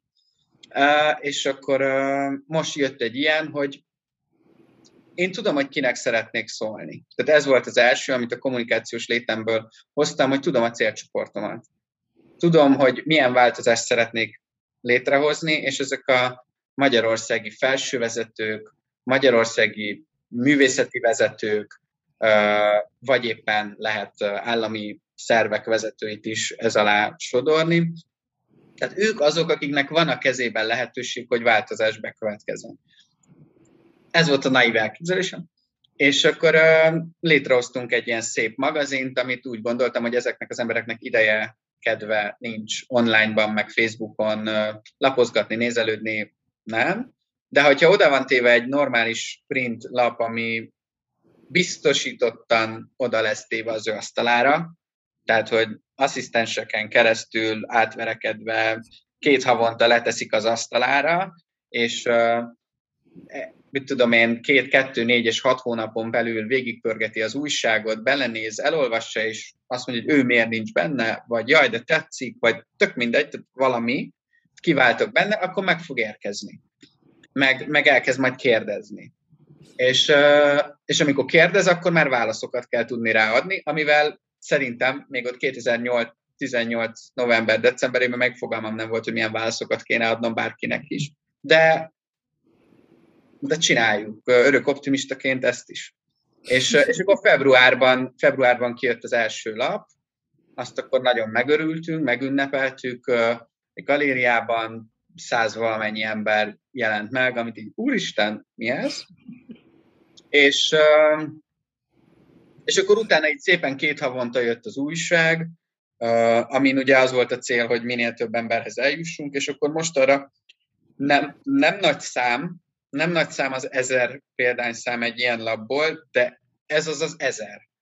Tehát, hogy ezt tényleg azt kell venni, hogy itt ezer felső vezető van, mind a vállalati, mind a kulturális szektorban. Nagyon, ez, ez tényleg erős. Meg persze vannak köztük magánmecénás jellegű emberek, tehát hogy ezt azért még fontosnak tartom. És, és akkor ez így, így, így próbáltunk minden irányt egy picit venni, mert ugye egy éves alap, hát akkor én finanszírozom, mert miért ne? Persze. Kultúrában dolgozom, hát mi másra lenne pénzem, mint, mint arra, hogy még egy dolgot kitaláljak. És, és ráadásul úgy voltam vele, hogy hát mivel a címem az artist business, amit a világon senki nem használ, Tehát erre, erre tényleg nagyon furcsán tekintettünk rá, hogy ezt a szót, ezt a kapcsolatot, ezt senki le nem írta sehol, nincsen levédve, mindenki csak art and business-t használ mindenhol. Én mondtam, hogy jó, hát akkor egyed, egyedül vagyunk vele a világban, uh, így kötelez ez valahova. És akkor így uh, a második évnél jött a pandémia, aminél azt gondoltam, hogy már pénzt is fogunk csinálni az artist businessből, de hát nem. És uh, de közben az is kiderült, hogy ez egy év elég volt annyira, hogy elkezdtek emberek megérkezni hozzánk. Tehát már nem nekünk kellett menni, hanem megérkeztek. És elkezdtek irogatni, meg valakitől valamilyen módon megtalálták a telefonszámunkat, és ilyen orvosok, ügyvédek, vállalati marketingesek, PR-esek, tehát hogy így szépen, szépen elkezdett jönni-menni. Jó visszajelzések voltak, hogy mit tudom én, volt, a, volt egy-két ilyen nagyvállalati igazgatóval interjú, és elment ő valahova, nem tudom, milyen konferenciára, és megmutatta, hogy én itt vagyok az újságban, ez is nagyon fura, tehát, hogy én benne vagyok az újságban, és, de persze, mert kultúráról beszélt, mert olyan dologról, ami neki fontos. Tehát ugye olyan nem beszél az újságban, akinek nem fontos ez a, ez a témakör valamilyen irányba.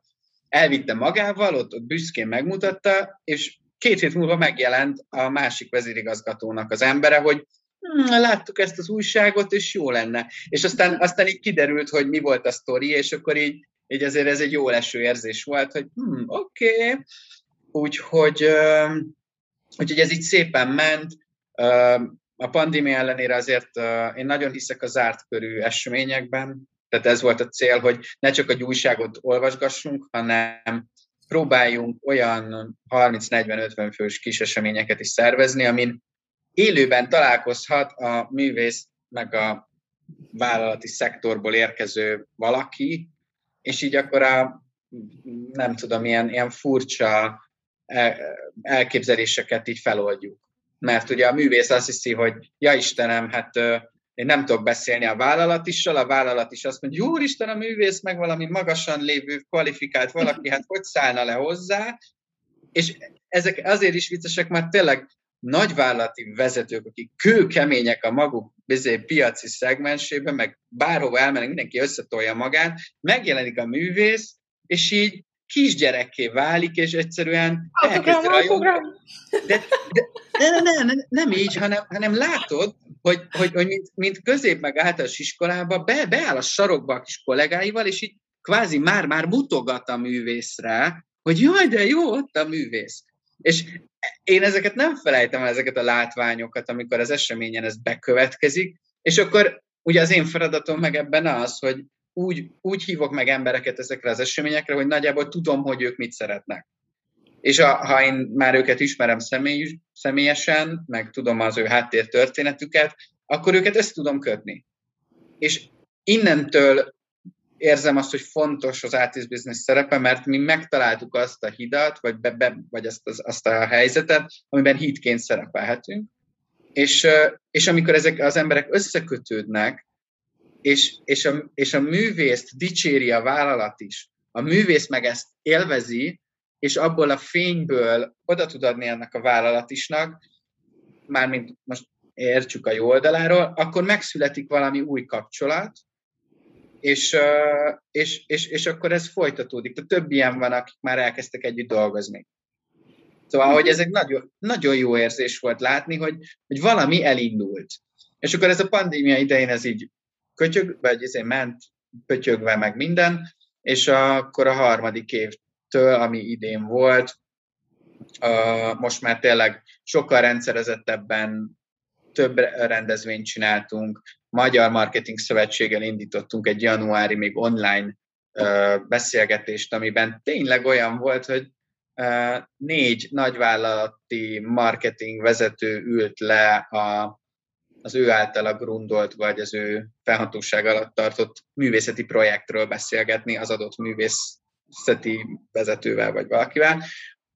Nagyon sokan nézték a, a Magyar Marketing Szövetség oldaláról, tehát Zoomon, meg ugye mindent Facebookon szoktunk közvetíteni pluszban, mert nem zárok el senkit az információtól, és, és ezek ilyen 1000, 2000, 3000-es nézettségeket érnek el, így egy-két hét elteltével a Facebookon például, ami ilyen tehát látszik, hogy, látszik, hogy van rá nagyon-nagyon nagy igény, és egyre többen kaptanak rá. Ami, ami gyakorlatilag még két olyan dolog volt az életünkben, ugye az a Artist Business díj, amit minden év decemberében osztunk ki, most lesz a harmadik, majd december 15-én, ami gyakorlatilag a legjobb példákat emeljük ki a rendszerből. Tehát, hogy a vállalatok pályázhatnak, és a kulturális szegmens pedig nevezhet mecénásokat. És, ez egy, és mindenkit mozgatunk, és például az első évben egy-kettő nagyvállalat jelentkezett, aztán a következő évben öt, idén meg már 11. Ezzel szemben volt, hogy KKV nagyon magasan volt három évvel ezelőtt, tavaly kicsi volt, idén meg nulla. Tehát ez, ez nagyon is pandémia jellegű sztori volt, és a mecénások pedig egyre többen vannak, akiket jele, a, a kulturális piac jelöl. Mert, mert kezdenek rájönni, azért érdemes azokat az embereket respektálni, akik mellénk állnak. Tehát, hogy ez, ez, egy, ez egy kőkemény meló, hogy hívkálni a művészeti piacot, és szia, figyelj, jelöld már! Neked is jó lesz! Az Tehát, ilyen politikai meg diplomácia még a vállalkozás gazdaságtan mellett, amit így ilyen diplomáciai tanulmányok, meg sajtótanulmányok, amit még így bele kéne vinni a művészek életébe a legelején. Hát, ha nyitottak lennének, akkor, akkor biztosan jó lenne. Egyébként van egy-kettőnek nagyon jó érzéke, szóval, hogy imádom nézni azokat az embereket, akik nagyon értik, hogy hogyan kell kapcsolatokat építeni fú, mert ők a legfesztelenebbek. A legkeményebb helyzetekben is képesek oda menni olyan emberekhez, aki azért nem merek oda menni, mert mit mondjak neki? De hát ő művész, ő megteheti. És akkor, és akkor ezt jó, annyira jó nézni. És akkor utána egy integet, hogy ne gyere ide, akkor most már bemutatlak. És akkor így, imádom, imádom, imádom őket. Szóval, hogy az nagyon-nagyon fontos. És, és még e, egy dolog volt csak annyi, hogy a, a, van, egy, a, van az online-unk, ami, ami ugye most már így most idén évelején indult el, mert eddig azért nem volt rá kapacitás, hogy híroldalként működjön az artist business, mert azt gondoltuk, hogy a magazin két havonta pont elég annyi témát, nem tudunk többet összeszedni. Hát most már azt tudjuk mondani, hogy jelentősen megnövekedett a, a, a témáknak a száma, nagyon sokan kezdenek rájönni maguktól is, hogy jelentkeznek, hogy hé, figyelj, itt van valaki, aki megtámogatta ezt, meg azt a kiállítást, vagy, vagy mellénk állt ez a cég, vagy az a cég. Nem biztos, hogy tudják, hogy mit jelent ez technikailag, de értik, hogy kommunikálni kell róla. Meg kell mutatni azt, mert hogyha nincsenek példák, akkor mások nem tudják, hogy mit kellene csinálni. És, és az artist businessnek az egyik legfontosabb eleme az, hogy igen, ki kell emelni, meg kell mutatni, beszédtémává kell tenni ezt. Ha nem beszélünk róla, akkor valóban nem is létezik. Uh, szóval, hogy, hogy ez nagyon fontos, ez, ez egy örök média dolog, de hogy, de hogy ez fontos, és jövő júniustól meg át, átlépünk ugye angol nyelvűre is a, az oldal, mert pont amiért mondtam, hogy nincs a világon ilyen nevű semmi. Ebből adódóan nincs a világon egy ilyen médium, aki összművészetileg képes erről a témáról beszélni. Nincs. Nagyon durva. Tehát feltérképeztük a haladó nyugatot is, és se Kanadába, se USA-ba, se Ausztráliába se Németországban nincsen olyan médium, ahol egy az egyben megjelenik a színház, a tánc, a klasszikus zene, a, a képzőművészet és egyéb más műfajok, ráadásul olyan aspektusból, ami ugye nekünk nagyon fontos, hogy hogy csináljuk. Hogy, hogyan érdemes ehhez hozzányúlni, milyen know-how vannak, ha külföldi cég, az mit csinál, ha magyar cég mit csinál, a mecénásokat hogy lehet összeszedni, hogyan lehet érdemes megkeresni nemzetközi művészeti alapokat, mi számít menedzsmentnek. Szóval nagyon-nagyon sok nemzetközi témát hozunk be, egyre többet, és egyre több nemzetközi ember van, aki így, így a látókörünkben van. Tava, idén csináltunk májusban egy konferenciát, ami hat országnak a ilyen art and business szakemberével volt feldúsítva, ugye Finnországból, Svédországból, Írországból, az USA-ból, szóval nagyon, nagyon erős emberek voltak, és hihetetlen, hihetetlen az a tudásbázis, amivel ők rendelkeznek a saját területükön, és mondtam, hogy én ezt akarom a magyaroknak, meg szerintem egyébként másnak is jó, tehát ezt azért tegyük hozzá. Mindenkinek jó, szerintem nem, mivel nem létezik, én, én nem emlékszem, tehát mi is annyi mindent megpróbáltunk, amikor az Egyesületet fenn akartuk tartani, meg így tudod, így próbálkoztunk minden, minden helyről pénzt szerezni, hogy nincs, nincs kit megkérdezni. Az egyetlen dolog az volt, hogy ú, így pályázhatsz, és akkor majd a pályázol, akkor lesz valami pénzed egy darabig, meg azt még jól meg is kell igen, majd indokolnod, hogy igen. akkor még nehogy majd vissza, vissza kelljen küldeni, meg nem tudom én, és akkor ott izgultunk, hogy az ilyen kis 50 ezer fontos hangszórókat majd vissza kell adni, mert nem, nem tudom, tehát, hogy ilyen apró dolgok, de, de ugyanakkor meg nincs senki, akihez fordulni lehet. Tehát én úgy emlékszem, hogy tényleg gyakorlatilag no, senki nem foglalkozott annak idején, amikor mi csináltuk ezzel, hogy... Ez, de ez most is így van.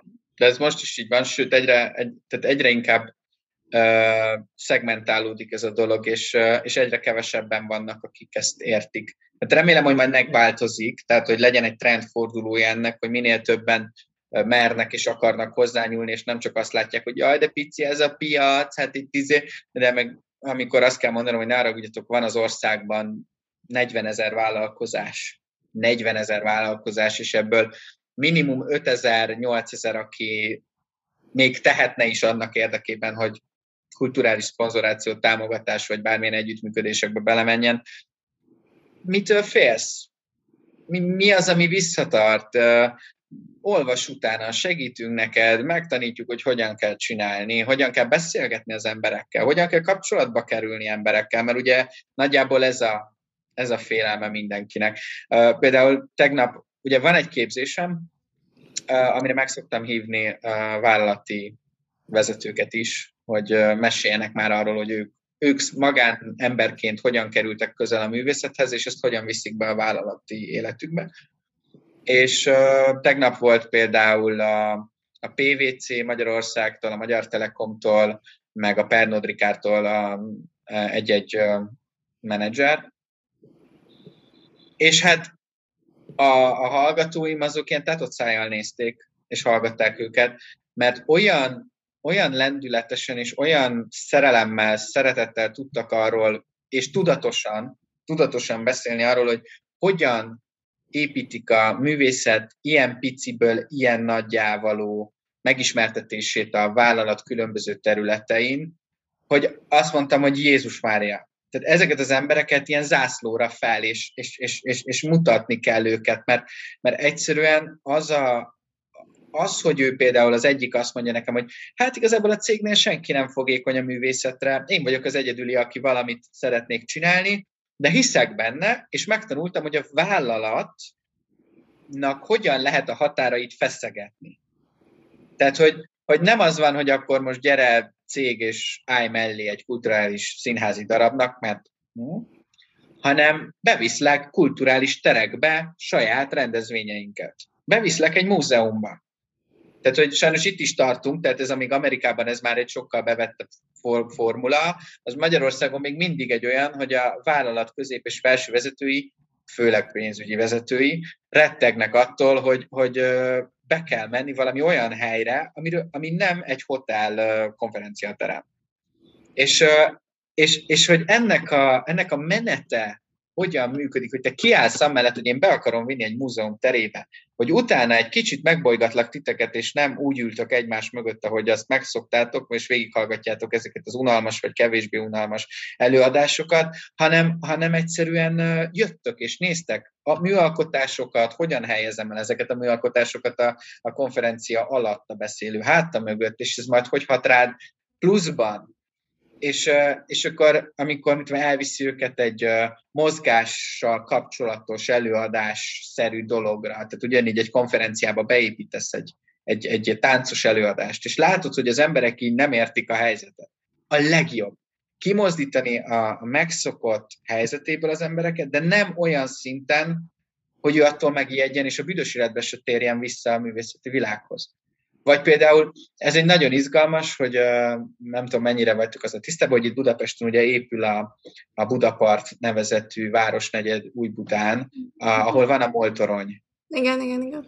És, és a Budapart egy kimondottan kultúrafókuszú projekt, mondjuk így, a Property Marketnek, és akkor én ott összehaverkodtam velük, és, és segítek nekik néha dolgokat bevinni, és van ez a Property Investment Forum, ami ugye Közép-Kelet-Európa egyik legnagyobb ilyen ingatlanos, meg beruházós eseménye, és, és sikerült megbeszélni, hogy vigyenek oda egy klasszikus zenei performance-t. És mindenki így nézett, hogy mi a túró ez, meg mi, minek, és a, és a, de úgy értem, hogy a propertisek így, ezek, na, ez tök jó, ez, ez nekem kell, és ezt, ezt, ezt próbáljuk ki, és nagyon érdekes volt, mert a népek, amikor meghallották az első cselló húzást, akkor így mi van? És tovább csacsogtak, mert ugye már a alkohol az már hatott rájuk így a, a, a vége felé, de azt kellett mondani, hogy ez egy 20 perces performance volt, és körülbelül a 12-13. percnél elkezdtek leülni a performance köré, és elkezdték hallgatni, és csönd lett a terem, jó, kvázi csönd.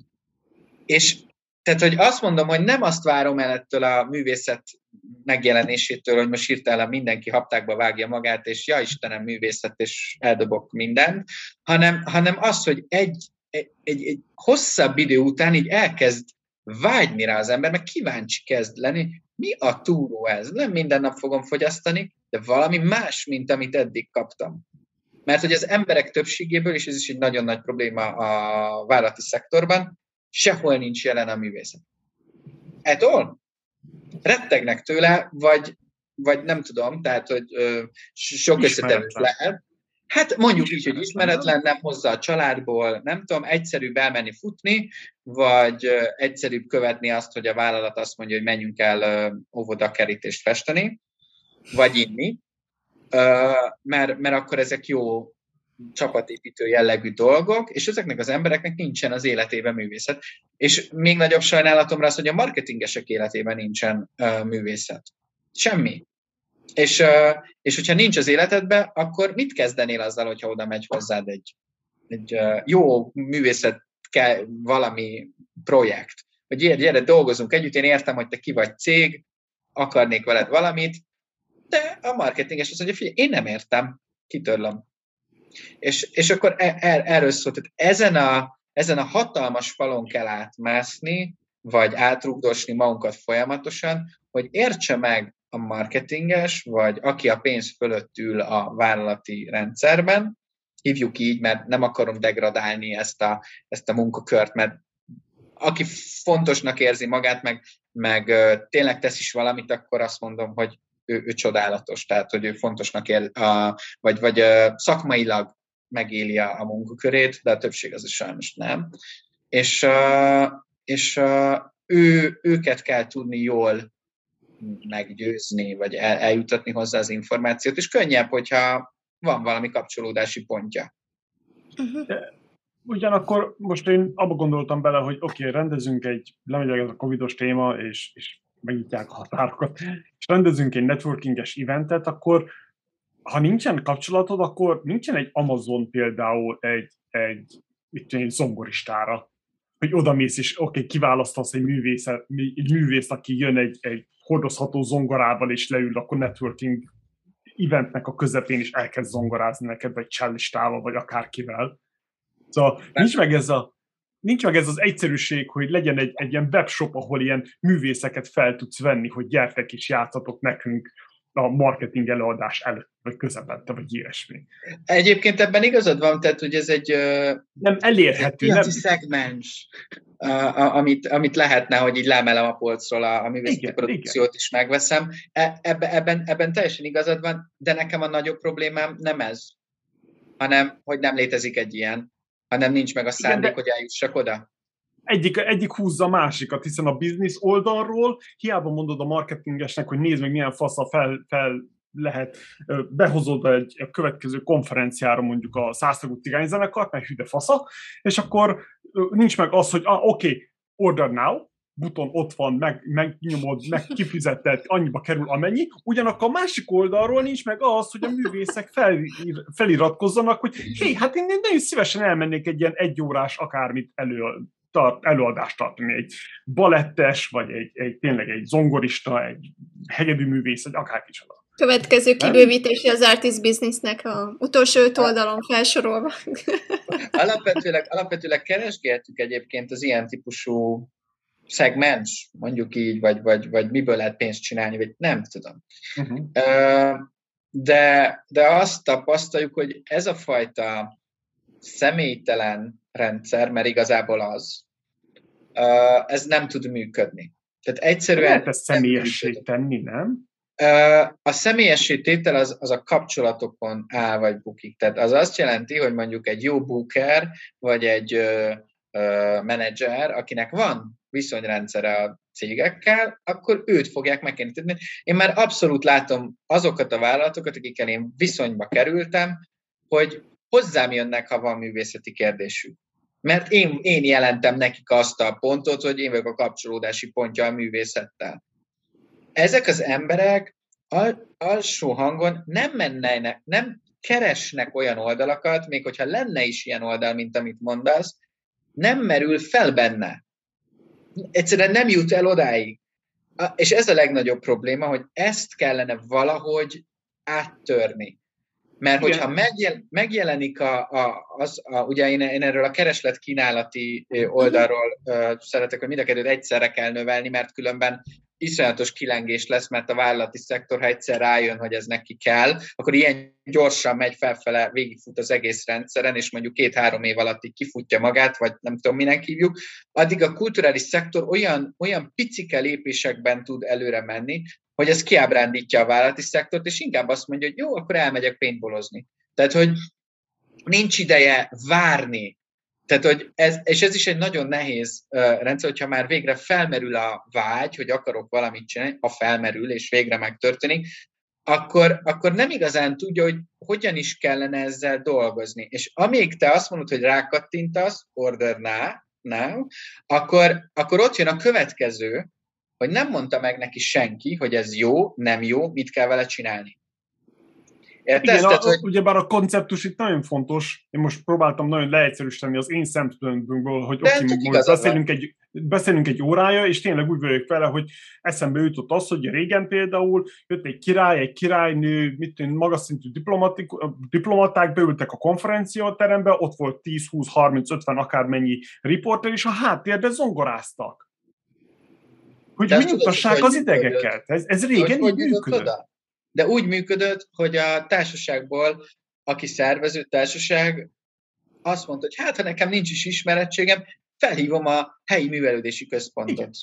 Így működött. De ma nem merül fel senkinek a fejébe, hogy kell egy zongorista. Meg már igen, nem működnek a művelődési központok úgy, ahogy kellene.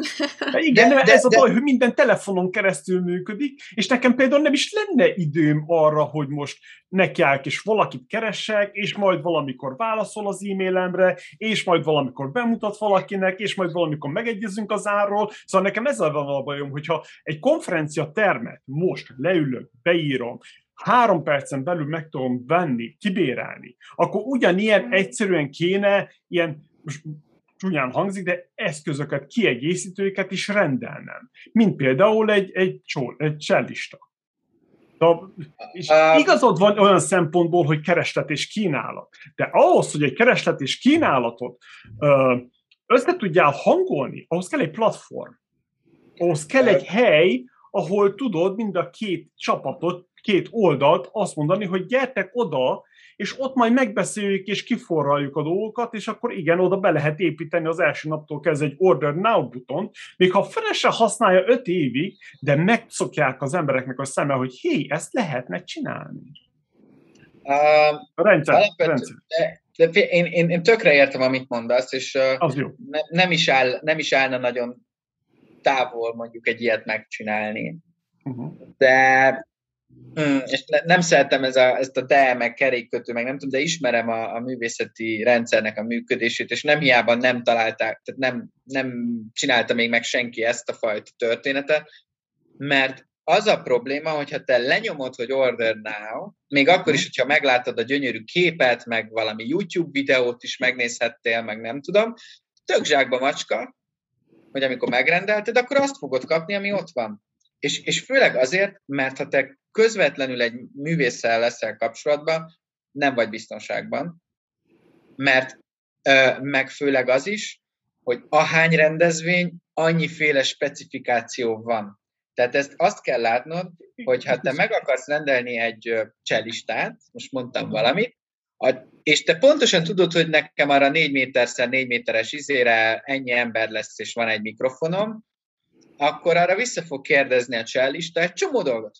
Mert annyira specifikus, hogy az a tér hogy néz ki, honnan, honnan jönnek be az emberek, ő hova kell, hogy leüljön, a, a hangosság mi, mi, micsoda, amikre te nem fogsz tudni válaszolni. Ezért van az, hogy, hogy a menedzser, és megint ugyan, ugyanoda térek vissza, a menedzser az, aki, aki mindent tud. És, és az a baj, hogy ez, ez a te megrendelői oldaladról, ha ez azután derül ki, miután lenyomtad a gombot, akkor az nagy baj. Ezért, ezért szokott az lenni, hogy mindent előtte kell uh, tárgyalni, mi, mielőtt le, leszerződteted azt az Akkor életet. menedzserek oldalát kell csinálni, nem művész oldalt, hanem igen, ez is jó, igen. Szóval na, de hogy itt jön a, itt jön a, izé a, a, Ez a az egésznek az ilyen igen. összeütközés, hogy nincs menedzser, amíg van öt menedzserem, 500 művészeti produkcióm, addig ez a rendszer, ez, ez nem tud kiépülni normálisan. És ráadásul azt is kell figyelembe venni, hogy az az öt menedzser, aki dolgozik, az le van rohadtul terhelve azzal, hogy ezeknek a művészeti produkcióknak elvigye ide, elvigye oda, és nem az a fő iránya, hogy egy vállalathoz elvigye.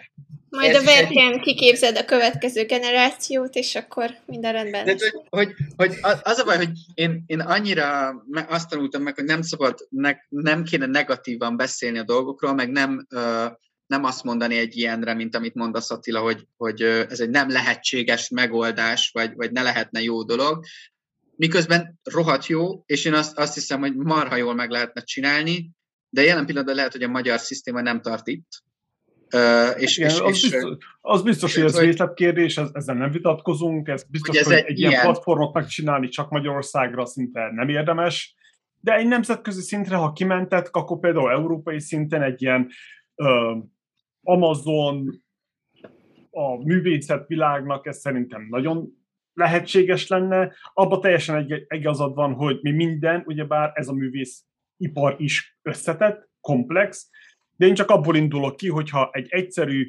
designert fel tudok hire fel tudok venni valahol tényleg egy gomb megnyomásával is ezer dollárt elkér óránként, akkor nem hiszem el, hogy egy csellistát nem lehet megoldani.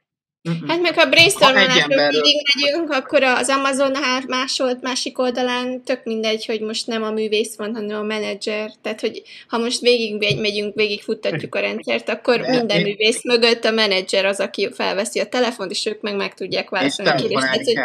Tehát, igen, hogy, igen. Én, csak, én csak ezt mondom, hogy nem tudod kihagyni a telefon, nem tudod kihagyni a személyes telefonálást, nem csak az order now után, ha akkor derülnek ki a részletek, akkor az, az sokkal jobban kiveri a biztosítékot, mint hogyha előtte már tudod, hogy mi történik. Tehát, hogy én igen, igen, e- ez, ennyi a nehézség. Teljes, a teljesen igazad van, ez, ezek olyan mechanizmusok, amiket bele kell építeni, hogy mindenki érezze magát biztonságban. Szóval ez olyan, hogy, hogy mi is ö, elmentünk egy hét vakációra, két hete volt, és megnyomtuk az Airbnb-n, hogy order now, lefoglalta a lakást, a pénzt nem vette el a, a, a bankszámláról, de volt ott vagy három nap, hogy megbeszéljük a részleteket, és bármikor lehet cancelelni. Szóval igen, ilyen, ilyen védekezési mechanizmusokat be kell ittatni ahhoz, hogy mindenki biztonságba érezze magát. Igaz? Úgy az, aki kiadja azt a lakást, és a másik is, aki bérli. A másik oldalról pedig az, hogy most még az Order Now gombnak nem az a lényege, hogy most mindent helyettesítsen, hanem hogy egy alternatívát nyusson. Uh-huh. nyújtson. Tehát ez, szerintem ez a fontos, hogy, hogy beépüljön a szemedbe, az agyadba, hogy hé, ezt is lehet. Ha már egyszer kipróbáltam, az biztos, hogy felvennék valaki egy szakszofonistát például felvenni, biztos, hogy lenne száz kérdésem legelőször. De másodjára már csak lehet, hogy tíz. Harmadjára meg megrendeljük.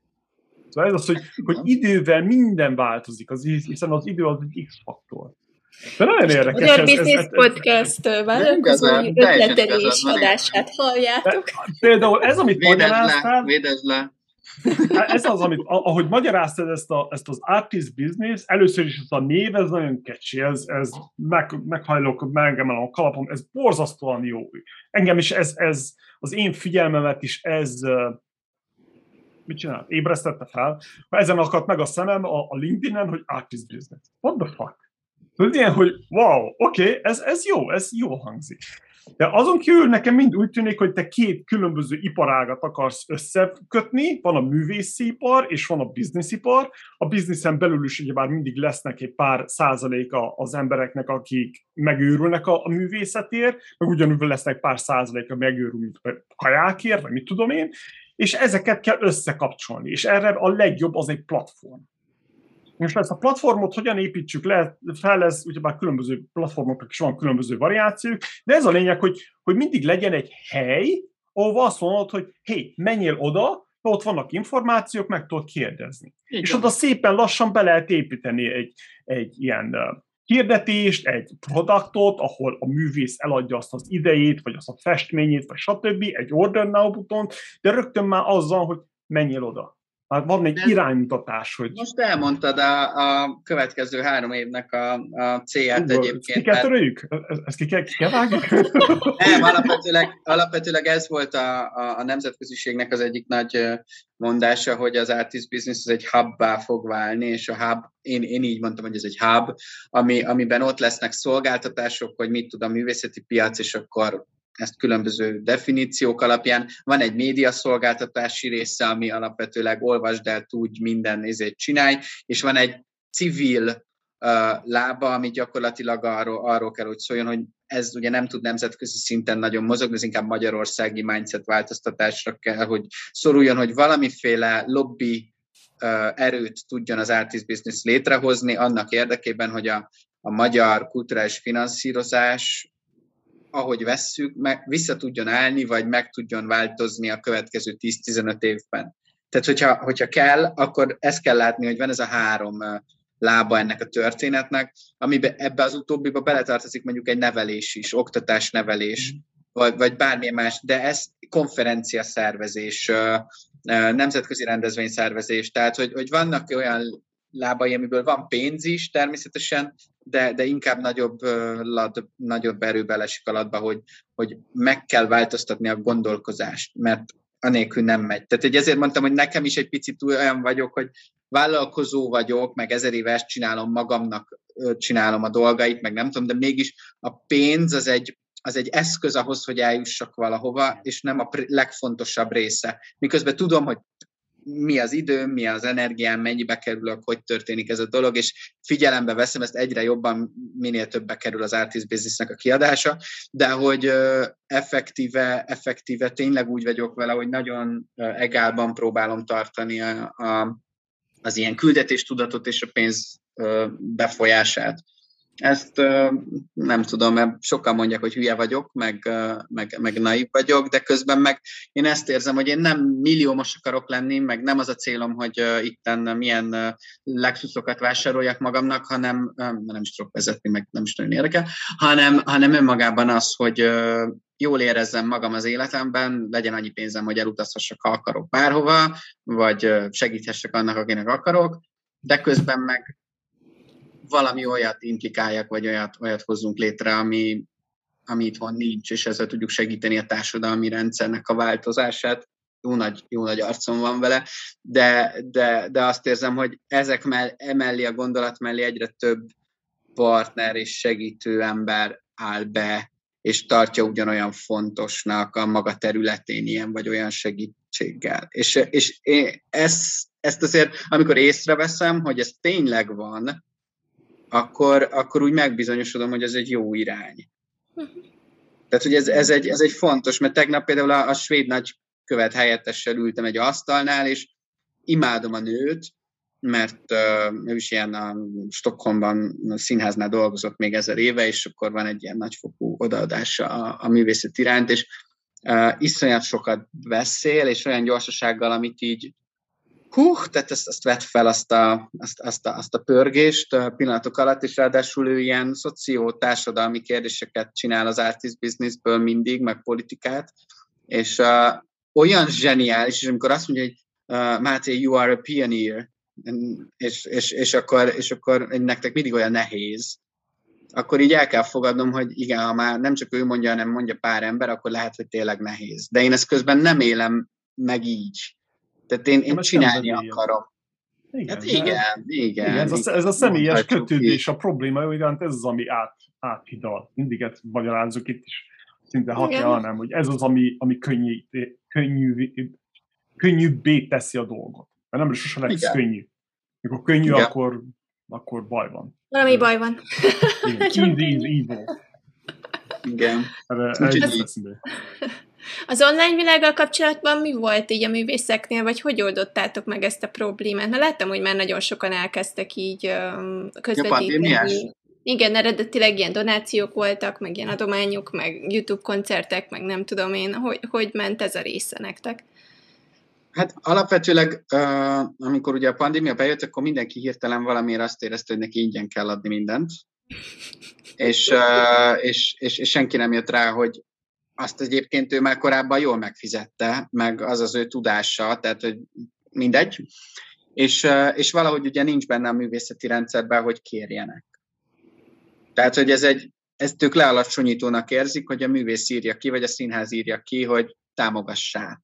Mert uh-huh. éhen halunk, vagy megszűnünk. Tehát, hogy ez, ez csak egy, egy, egy jó háromnegyed évvel később ö, vették észre, hogy, hogy ennek azért változás kéne, hogy behozzon, és ez így egy idő után úgy egész jó volt, hogy már úgy pénzt kezdtek el kéregetni, de szerintem Magyarországon a leg, legnagyszerűbb dolog volt az, hogy elindult ez az online színházi rendszer, amit uh-huh. ugye két, két, három, három ilyen cég is van, de ebből a legnagyobb talán, aki tényleg át tudta törni azt a, azt a plafont, amiről beszélünk, az az elszínház Hu, ha megnézitek, az, ők, ők tényleg zseniálisak, nagyon jól csak, és ők ráadásul évek óta készültek arra, hogy egyszer csak be kell dobni ezt a kérdéskört.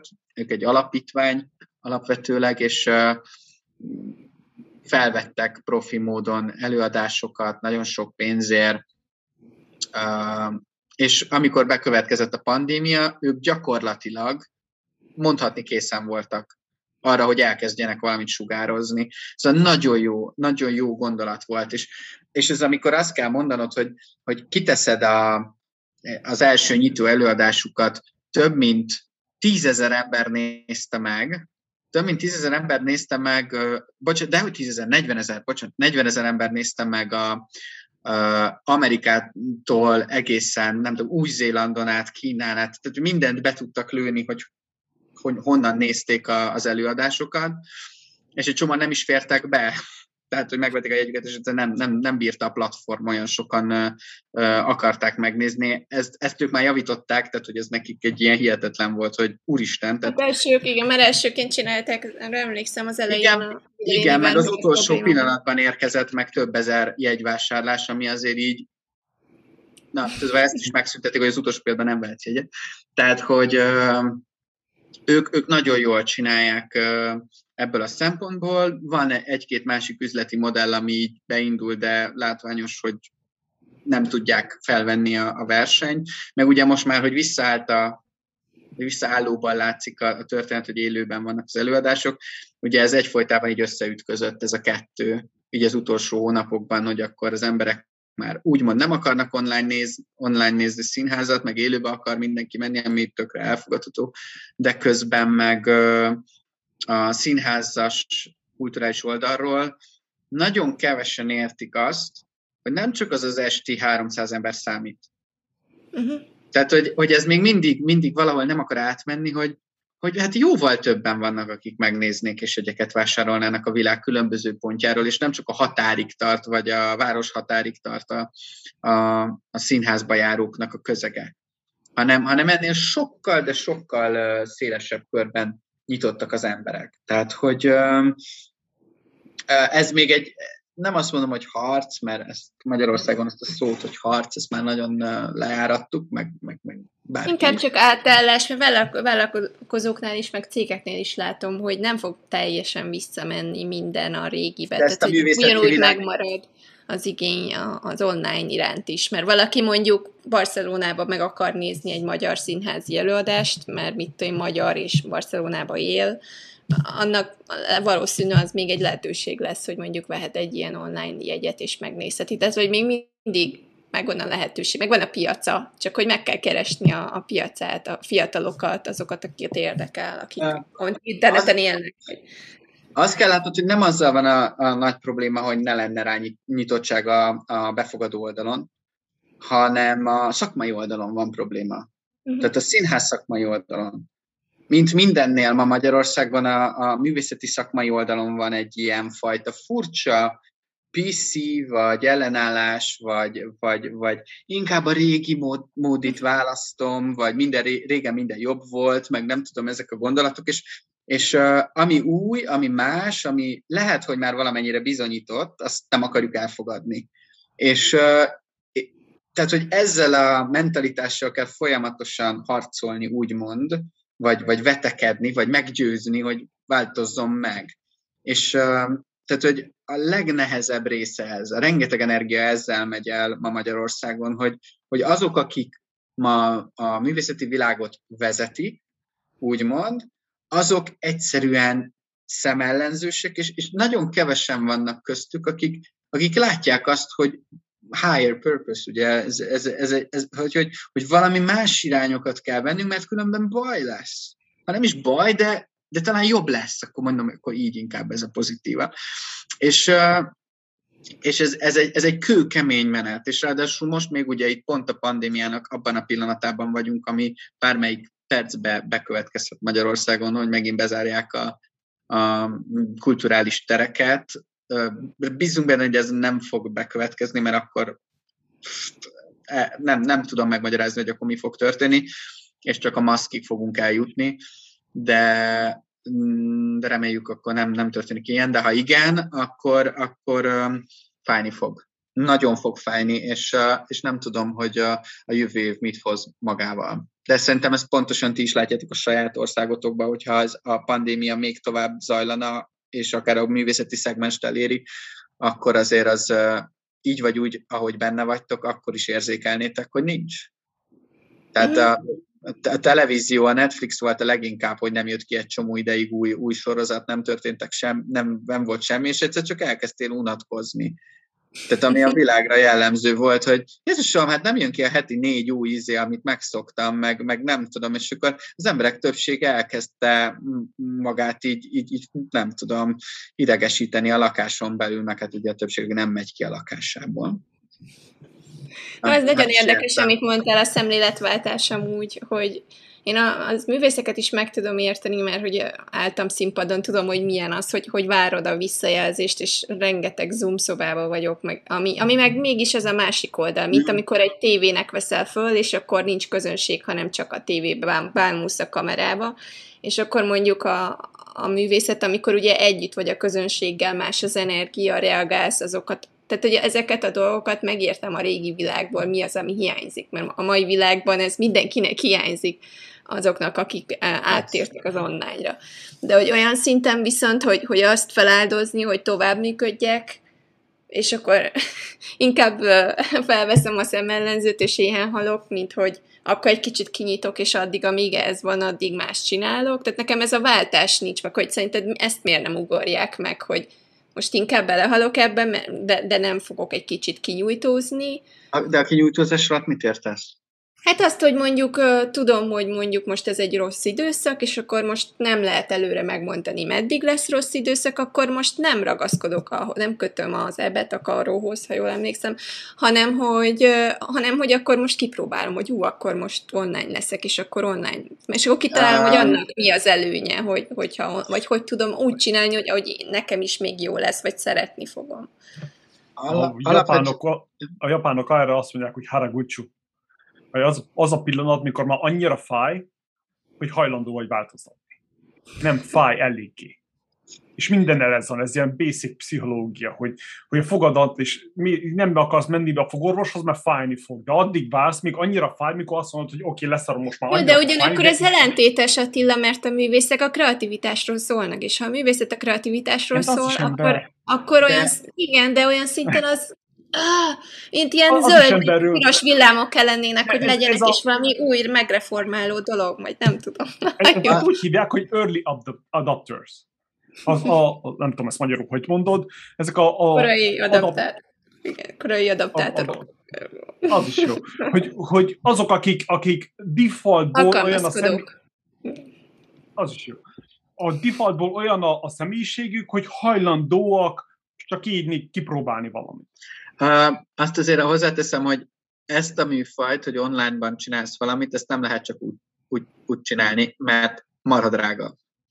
Tehát ha minőségit akarsz csinálni, az drága. Tehát, uh, most ezzel vitatkozok, ezzel vitatkozok. Színházi előadásról, ah, mármint ja, az online, igen. online színházi térről. Tehát, hogy, uh, de hogyha csak vagy klasszikus zenét is akarsz online térbe tenni. Tehát, hogy csak a technikai része olyan tetemes összeget uh, húz magával, hogy ez valami zseni. Tehát, hogy nem szabad elfelejteni, hogy az előadó művészet többségében uh, társas foglalkozás, tehát ez magába foglalja azt, hogy többen vannak. Igen. Ha többen vannak, több mikrofon, több fény, több kamera, több minden, ami, ami szükséges. Plusz, ugye, ha a zene van, akkor keverőpult, akkor utána vágás, utána mit tudom én, tehát több ember, aki csinálja hátul technikailag, tehát ez egy, ez egy igazán költséges műfaj, hogy online-ba olyat adj, amit a néző... De lehet csinálni, nem én nem mondom neked, hogy hibridbe csináltam ilyet, és meg lehet csinálni. Nem, nem azt mondom, Ez hogy az. nagyon olcsón, de, de, de meg lehet csinálni. És de, én de ezért, mondod, azért vitatkozok itt egy picit Attila, csak azért, hogy, hogy, hogy azt szeretném megmutatni azoknak, akik hallgatnak, hogy, hogy igen, nagy, nagy az akadály, meg nagy ez a kerítés, meg, meg sok minden ott van, viszont mit tudom én, itt Na, mondjuk Ázsiában csináltam egy ilyen hibrid online valamit, ami ugyanúgy keverőpultos, kamerás, tévéstúdiós, hangosítás, kivetítés, tehát minden volt, és egy, egy szponzorral megoldottuk, plusz egy kis befektetéssel az én részemről.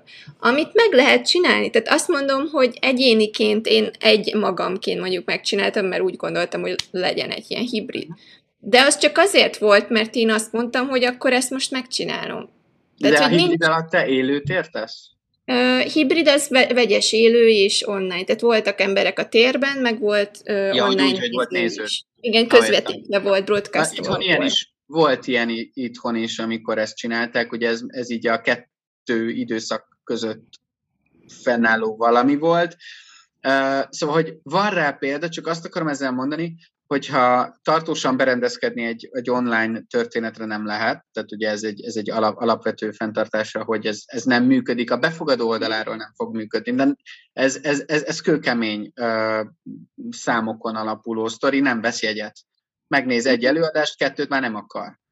És, uh, és rá, de, Látod, de megint nekem azzal van a problémám. Ma ilyen vitatkozós kedvünk van, hogy nem ellened van, csak nagyon kreatívkodunk.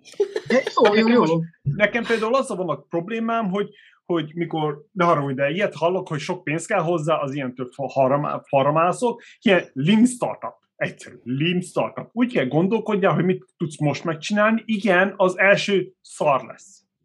A második fél szar lesz de ahogy csinálsz, egyre jobb leszel benne. Hiszen igen, kell keverőpult, kell kamera, kell mikrofon, de nem megfizethetetlenek. Azban uh, teljesen igazad van, hogy egyik napról a másikra úgy, hogy bejött a pandémia, és puff, mindent lezártak, és onnan induljál el, az biztos, hogy, hogy az, az nagyon-nagyon nehéz, hiszen ha nem más nem, de nincs meg az a tapasztalatod, hogy egyáltalán milyen kérdéseket tegyél fel. Ez, ebben teljesen egyetértek. De én például abból indulok ki most, hogy van egy művész, aki tud szépen festeni, én, aki nem értek a művészethez, nagyon tetszenek a festményei, de nem tudom online például megrendelni. És ez egy festményről van szó, egy egyszerű kétdimenziós dologról, nem négy, meg öt dimenzióról beszélünk, hogy tényleg most kellenek fények, meg hangok, meg táncosok, meg kiegészítők, stb. Szóval ez egy nagyon basic termékről van szó. És nincsen meg ez annak egy egyszerű művésznek egy egyszerű WordPress-es, vagy akármilyen más e-commerce website. NFT-s. Uh, ilyeneknek van. De ilyen? Szóval ne, ne, ne, ne, ez, musz, fél, bo- bocsánat, ebbe, ebbe, ebbe muszáj annyit mondanom, hogy, hogy Jó, amikor arról beszélünk, hogy vizuális művészet, azaz mondjuk képzőművészet, vagy design, halálosan elkülönül a, a, az előadó művészettől teljes mértékig. A, Igen, a, az a, biztos, az biztos. a, képző, a képzőművészetben sok művész okos és re, betette a saját honlapjára egy, egy ikont, hogy rendeld meg, és akkor Mhm. ilyet el tudnak képzelni.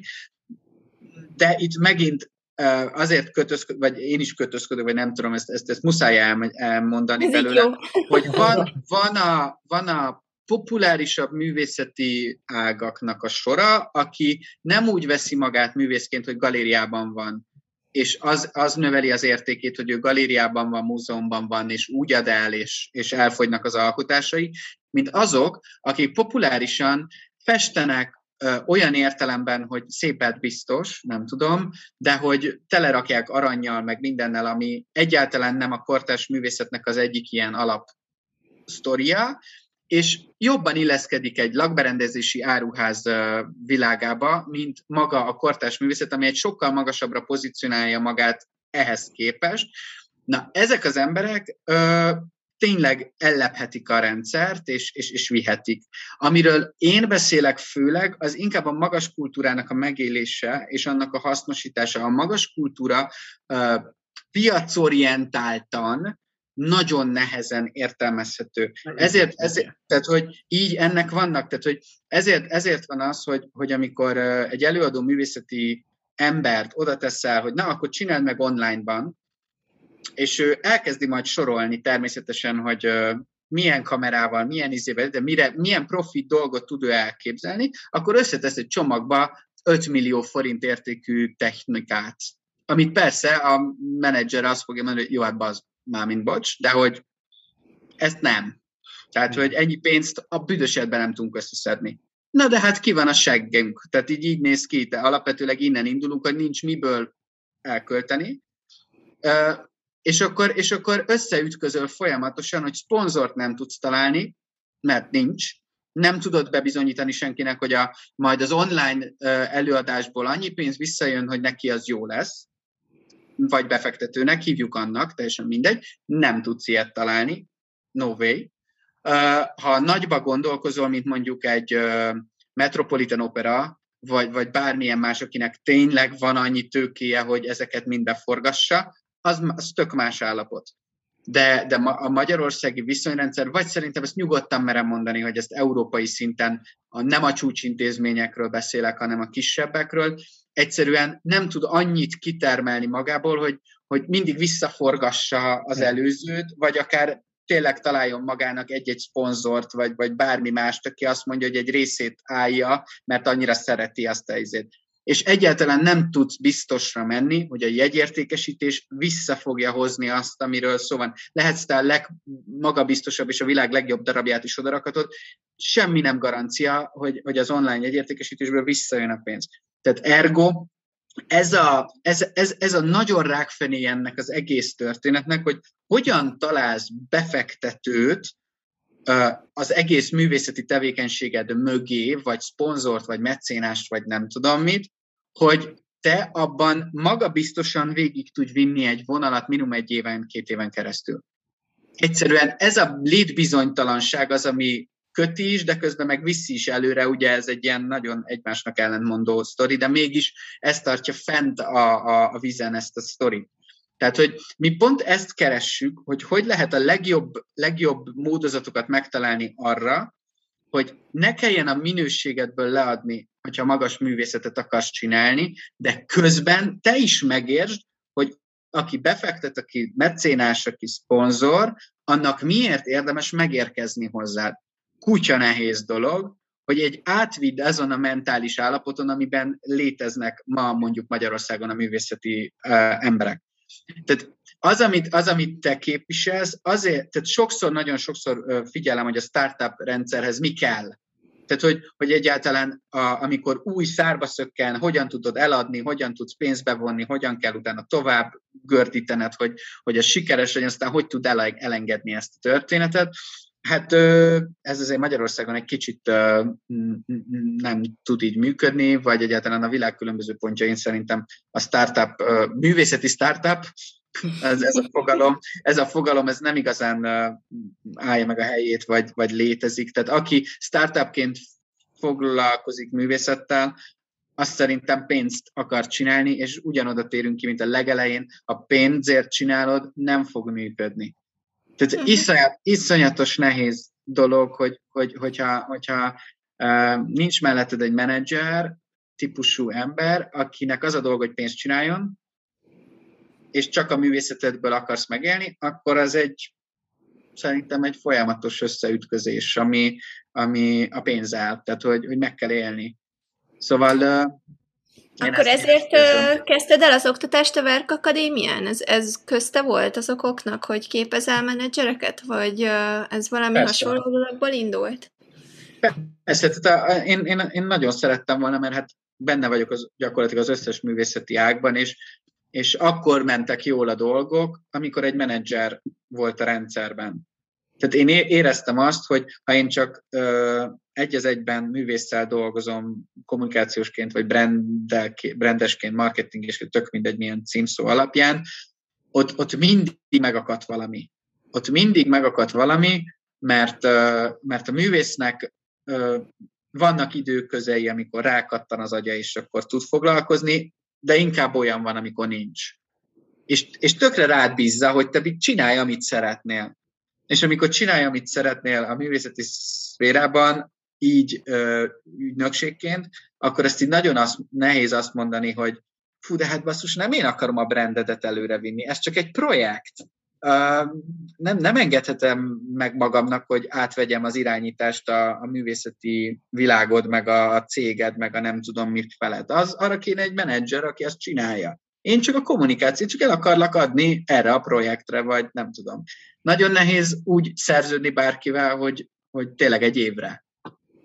Mert akkor van kifutásod, akkor, akkor építkezhetsz, akkor annak van honnan, hova ö, dolga. A művészek sokszor nem tudják ezt az utat, hogy honnan, hova, tehát ez, ez, ez, ő dolgozni akar, ő, ő, ő fel akar lépni a színpadra, és talán jobbnál jobb szerepeket akar játszani, vagy, vagy jobb emberekkel akar dolgozni együtt. Ő nem tudja megmondani, hogy a brand az pontosan mit jelent.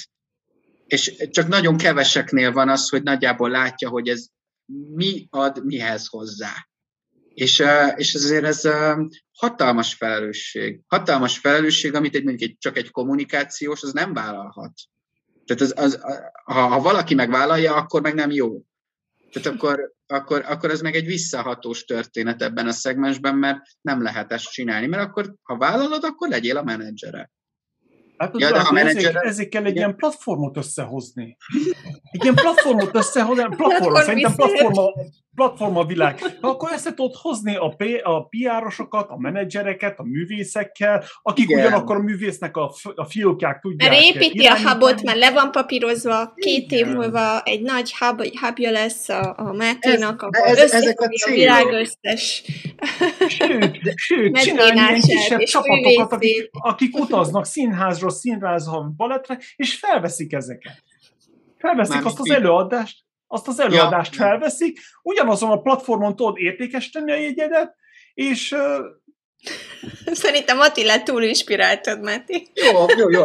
Tudsz esetleg olyan befektetőt, aki ezt így, ezt így szóval ez, ez az látod, hogy, hogy befektetők azok lesznek, azok jönnek, hogyha vannak userek. Na, De ez az, hogy, hogy valahol itt kell kezdeni az egészet, hogy, hogy legyen egy ilyen, egy ilyen nagyon basic alapplatform, mint például egy fórum, ahol az emberek jönnek és elkezdenek csacsogni, és akkor ezt szépen kiépíteni és kidolgozni.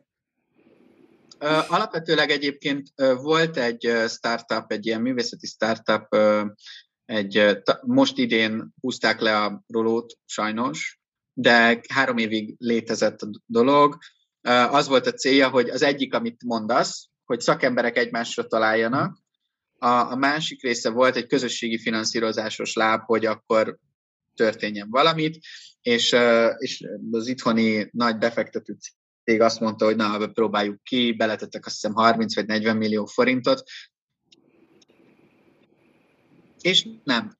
És nem ment.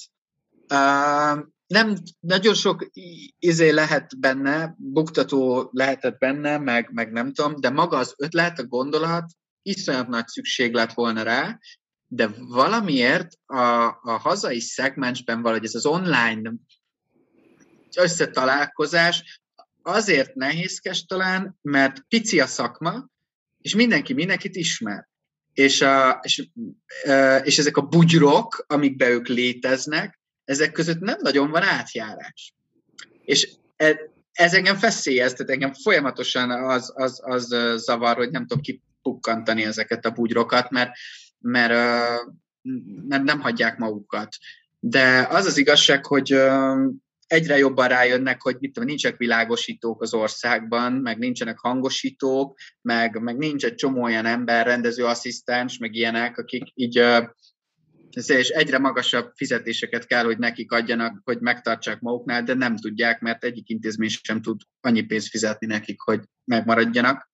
Szóval, hogy talán, talán azért mondom, hogy a morálon kell tudni változtatni előbb, és hiába mondanám azt, hogy szeretném holnap elindítani ezt a startupot, amit, amit mondasz. Bármilyen befektető azt mondja nekem, hogy oké, okay, egy év múlva, vagy jó fel vagyok, két év múlva adja nekem valamit belőle. Nem, tudom, nem, nem merném azt mondani, hogy figyelj, itt két év múlva itt lesz egy társadalmi változás. A művészeti szakma fel fog szakadni, és mindenki online térbe akarja magát betenni. Szóval, hogy ez egy, ez egy kőkemény meló, offline meló, hogy ezek az emberek rájöjjenek, hogy mennyire jó egy online térben mondjuk megkeresni, és megbízhatnak abban az online térben. Ez a másik hogyha nem dolgozott együtt mással, akkor mer ilyet csinálni. Mert amikor, amikor Amerikáról beszélek, az olyan nagy, hogyha azt mondja a New Yorki, hogy nekem kéne valaki, és felmegy, és az az ember San Franciscóból megérkezik, akkor, és ő bebizonyította, hogy a nem tudom milyen színházaknál dolgozott, akkor lehet, hogy jó lesz a New Yorkinak is. Tök jó. De itthon, Igen, ha a Katona József Színház azt mondja, hogy nekem kéne egy világosító, ő pontosan ismeri ezt az öt világosítót, aki a budapesti nagy színházakban képes azt megcsinálni, amit ő kér tőle.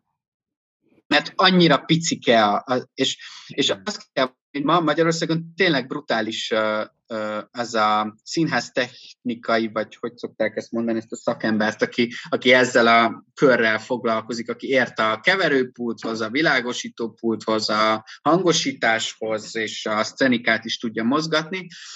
Egyszerűen nincs nem, nincs képzés például, tehát, hogy nagyon kevés van. Szóval nem akarom ezt mondani, tehát, hogy van mit még fejlődnünk, és főleg a fejekben. És ez, ezért gondolom én, hogy egy nemzetközi dolgot kell csinálni, és ki kell ebből a rendszerből lépni, ami Magyarországon van, és minél több olyan nemzetközi dolgot behozni, ami felnyitja az emberek szemét. És akkor egyszer csak a vágy is elindul, hogy jé, ezt így is lehet csinálni, és amikor ez megtörténik, akkor kell azt mondani, hogy na figyelj, gyere ide, gyere, gyere oda, és akkorra kell talán, amit te is mondasz, felépíteni egy olyan lehetőséget, egy startupot, most hívjuk annak, ami összegyűjtötte addigra a megfelelő mennyiségű szakembert, tök mindegy micsodát, és onnantól válik az, hogy na, akkor pénzt csináljunk. És a pénzcsinálás az lehet egy szerelem projekt, vagy nem tudom, minek hívjuk. Igen, szóval itt egy kicsit, kicsit ezt kell látni, hogy nincs még a piac, és a piaci mentalitás hiányának megfelelően vannak nehézségek. Na, ezzel, ezzel nem egyettek egyet, de oké, okay, hagyjuk. de ne, felejts, ne felejtsük el, hogy ugyanezt mondták a, a befektetők, még itt Amerikában is, online nem lehet uh, uh, autót eladni. Pedig Jó, de én nem ezt mondom. De én nem, nem csak azt mondom, hogy, hogy, hogy ugyanez a mentalitás volt itt is, amíg valaki nem jött és meg nem csinálta. De azzal biztosan az teljesen egyetértek veled, hogy Magyarország sajnos túl kicsi ország ahhoz, hogy bármilyen technológiai céget érdemes legyen csak helybe csinálni. Szóval előbb vagy utóbb nemzetközi piacra kell menni, és be kell vonzani a németet, a franciát, az olaszt, akár a bulgárt is, vagy a románt is, hiszen az is Európához tartozik, és ha olyan a helyzet, hogy nekik ilyen, nem tudom, milyen spéci hangmérnök vagy rendező kell, akkor akár onnan is megengedni nekik, hogy jöjjenek és dolgozzanak, és azt az űrt azt kitöltsék.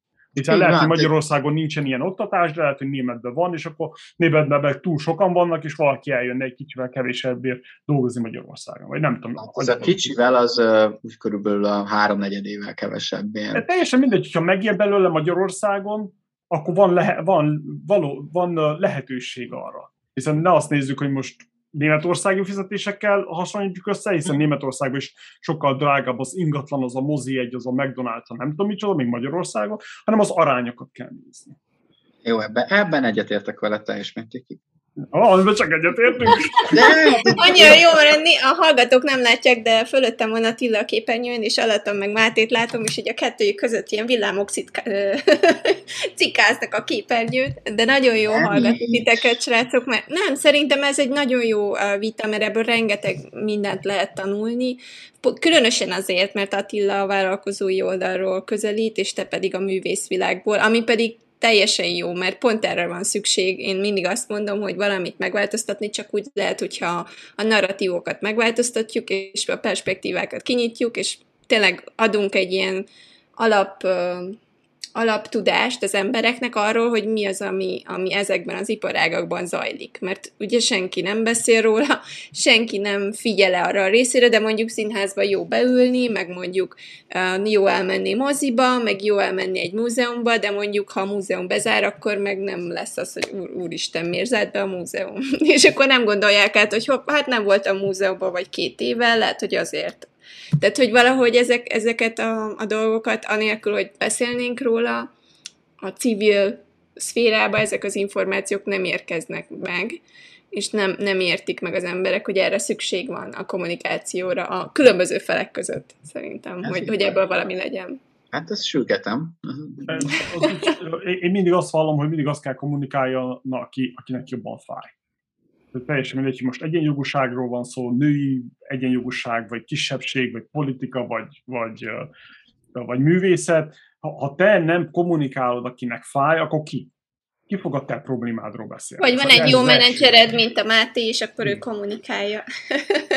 és kiáll érted, és harcol érte, hogy a magyar művészek végre összefogjanak, és változás legyen fejekben. De alapi, alapjáraton azért az a nagy vitám itt, itt Mátéval, hogy legalábbis az ő szem, szempontjából, ahogy elemzi a dolgokat, most nem Mátéval van gondom, ne értsük félre egymást, hogy, hogy az, hogy beszélni róla, az igen, az nagyon fontos, az első, első szempont, első lépés, viszont csinálni kell. El kell kezdeni és felépíteni. Még ha fene se használja de már el kell kezdeni felépíteni, mert szerintem csak úgy é- tudod bebizonyítani, hogy azt komolyan gondolod, csak úgy tudod megmutatni az embereknek, hogy hé, ez már létezik. Hát én ezt csinálom. Tehát e- ezt csinálom, tehát az, az artist business az pont, pontosan erről szól. Tehát az uh-huh. egész rendszer, Most az order now gombra gondoltam most. De értem, értem, értem. Csak, csak mondom, hogy az, az amit te mondasz az én értelmezésemben, az már feltételezi azt, hogy van egyfajta kezdeti nyitottság valamilyen irányból valahonnan, vagy van valamiféle piaci érdeklődés valamilyen szempontból a művészeti szektor iránt, vagy ban magában. Van. Jelen pillanatban őszintén mondom, hogy ma Magyarországon nem jellemző. Egyáltalán nem jellemző ez a, ez a fajta nyitott vagy érdeklődő gondolkozás. Mhm. Ezért, ezért, ezért van az, hogy az artist, tehát artist businessnek van egyfajta elődje Magyarországon, ez a Summa Artiumnak hívták, hívják, mert még mindig működik, egy uh, igazából kulturális alapkezelő, a, ott a 2002-3-tól uh, óta működik, volt egy virágkor ott 2007, 2008, 2009-ben, és azóta én nagyon szeretem, aki vezeti, mert egy iszonyat lelkes ember, és, és hárman vannak benne, de ők, ők igazából ilyen kezelők. És azóta ebben az országban nincs senki, aki ezt a témát felvállalta volna. Tehát ez a téma gyakorlatilag a, a mínusz kettőről indult, és, ezért, és hiszem azt, hogyha nem indul el, és nincs az, hogy mondjuk én, én pucolom bele a pénzt rendesen, akkor, és pontosan tudom, hogyha nem csinálom, akkor nem létezik, nem beszélünk róla, akkor ugyanott tartunk. Tehát, hogy, hogy, hogy ez is egyfajta érdeklődés, kínálat, kereslet-kínálat növekedés párhuzamosan egy, egymás mellett, és ennek a lépcsőfokai lesznek azok, amiket, amiket mondasz egyébként, hogy mikor kell elindítani akár egy ordárnáros gombot, vagy mikortól kell a fejben tartani, hogy ennek már lehet, hogy egy év múlva, mindegy, tehát valamennyire előre látva, lesz relevanciája. És ha relevanciája lesz, akkor hogyan lesz ennek relevanciája? Mert olyan gyors, gyors ütemben változik a hazai rendszerben ez a művészeti szféra, hogy hogy, hogy nagyjából kipucolódott az elmúlt tíz évben a függetlenek jelenléte, tehát az azt jelenti, hogy nem az intézményesült rendszerben létezők jelenléte, mert nagyon sokan feladták, mert egyszerűen nem tudnak egyetérteni a mostani politikai pénzosztás rendszerrel, nem tudnak a pályázati rendszerben részt venni egyáltalán. Az intézményesült rendszerben is olyan vezetők lettek, akik nem is hisznek abba, hogy piac van, tehát, hogy, és, és ráadásul van egy ilyen jobbalos nagyon összeállás a, a, a művész világban, és főleg az előadó művészetiben. Tehát, hogy itt most egy ilyen fajta furcsa, kiszámíthatatlan rendszer van, amiben az artist business próbál egy ilyen, egy ilyen erős utat törni magának, hogy legalább az, hogy professzionalizmus, az, hogy piacorientáltság mit jelent. És ezeknek a résztvevőknek, akik így ebből a katyvaszból beesnek, és szívesen elkezdenek vele gondolkozni, az ő agyukban a változás elindul, és minél többeknél indul el, annál biztosabb, hogy a piac az ki fog épülni normál piaci keretek között. Tehát nem csak úgy, hogy van egy állam, aki támogat, és akkor az emberek jönnek, vesznek jegyeket, hanem ennél ugye szélesebb körű gondolat. Ebbe tartozhat bele például az, hogy a vállalatok oldalára például a HR és az employer branding kapcsán mennyire tudunk bemenni a, a vállalati dolgozók életébe a művészeti eszköztárat megmutatni. Ez például egy, egy hatalmas nagy rés, ha azt kell mondani, hogy, hogy ha lennének itthon olyan művészeti konglomerátumok, projektek, és egyáltalán nyitott művészek, akik képesek azt mondani, hogy na, nekem van egy projektem, azt átalakítom a vállalati szempontrendszer alapján, így vagy úgy, én ezt el tudom adni, mert már rendelkezem olyan kapcsolati tőkével, hogy bemegyek a HRS vezetőhöz, és azt mondom, figyelj, adok neked egy közép-felső vezetői tréninget, akkor ez tök jó lenne. De amíg összesen az országban van vagy öt vagy hat ilyen vállalkozás művészeti oldalról, az nagyon, dur, tehát az, az nagyon kevés. Ők tele vannak. Tehát azt kell mondani, hogy őket tényleg viszik, mint a cukrot, és nincs idejük a saját művészetükre se nagyon. És, és, és, de hogy ennek a gondolatát szeretnénk végigvinni, hogy, hogy azt mondanám, hogy egy hónapban, ha egyszer csinálsz ilyet, annyi pénzt tudsz ebből összeszedni, hogy be tudod forgatni a következő előadásodba, vagy a nem tudom, és akkor ez a tiszta művészetedet meg tudod élni vele, lesz egy szabadságod. És a szabadság az az, amivel nagyon szeret a művész ugye élni. Tehát, hogy ez, ez, ez, ez nem kérdés. Nekünk meg az a feladatunk, hogy ezt a fajta nyugalmi állapotot meg tudjuk teremteni a művészben, mert akkor tud alkotni, és közben nem éli meg azt, hogy feladja a, a nem tudom, a saját ön, ön, ön világát, hogy el kell menni egy vállalati szektorba valamit csinálni. Tehát, hogy zseniális, nem tudom, hogy a Paja Beát ismered de Igen. Tehát a, tehát a Bea is pont az a, az a csajszi, aki egy ilyen tűzről pattant csaj, tehát hogy uh, ilyen világzenét uh, csinál alapvetőleg, meg mindenféle irányba kipróbálta magát, de olyan, hogy így le, leállsz vele beszélgetni, és, és az a szexus, amivel az a csaj rendelkezik, hát ez zseniális, csodálatos, és ő jár vállalati környezetbe, ilyen uh, milyen workshopokat tartani ezt a lelkesítő, vagy hogy magyarul sose tudom. Tehát amikor, amikor azt mondja, hogy akkor légy optimista, csináld így, csináld úgy, tehát nem jut eszembe, hogy ez a life coach jell jellegű, nem tudom, nem tudom, ebben, ebben a témakörben... Írt körbe, jó így nekünk. Bemegy, énekel, beszélget, és, és ettől annyira feltöltődnek a vállalati szakemberek, hogy utána a kreativitásuk fél évig kitart, tehát gyakorlatilag nem tudom mi a neve ennek, mindegy. És, és például ez a művészeti eszköztárral, amivel ő rendelkezik, meg természetesen a személyiségével, annyira magabiztosan tud hatni, hogy folyamatosan visszahívják. És közben koncertezik, izét csinálja, amit akarsz. Tehát, hogy ilyen emberekből lenne kicsit szükség többre, aki magabiztos. A magabiztosság meg, meg, meg egy nagyon, nagyon egyedi dolog ebbe a művészeti világban, aki valóban elfogadja magát száz százalékig, és képes tényleg önazonosan megjelenni, és nem a félszeg művész vagyok, aki zseniális, de, de nem tudok beszélgetni senkivel. És, és tényleg, tehát, hogy annyi emberrel találkozom, hogy, hogy hidd el magadról, hogy tudod, képes vagy emberekkel beszélgetni, jó lesz az, összerakjuk együtt, és eladjuk. Na, de hát ki veszi meg? És akkor mondom, de hidd el nekem, hogy megveszik. Na jó. És akkor, tehát, hogy na, tehát azt kell látni, hogy, hogy alapvetőleg nagyon sokrétű, és, és, és ha ezek itt így képesek vagyunk step by step meggyőzni egyre többeket, hogy érdemes piaci irányultságokkal gondolkozni, és a hogyanokat bevenni, akkor onnantól kezdve már is meg fog nőni a vágy arra, hogy valamit nagyobbat, valamit másképp csináljanak. Tudom, hogy ez a neve, naivabb, vagy nehezebb, vagy én nem tudom mi, mert itt felvállaltunk egy-két ügyet, ami, ami más mással nem megy, vagy nem tudom, folyamatosan keresünk a partnereket hozzá, hogy csináljuk.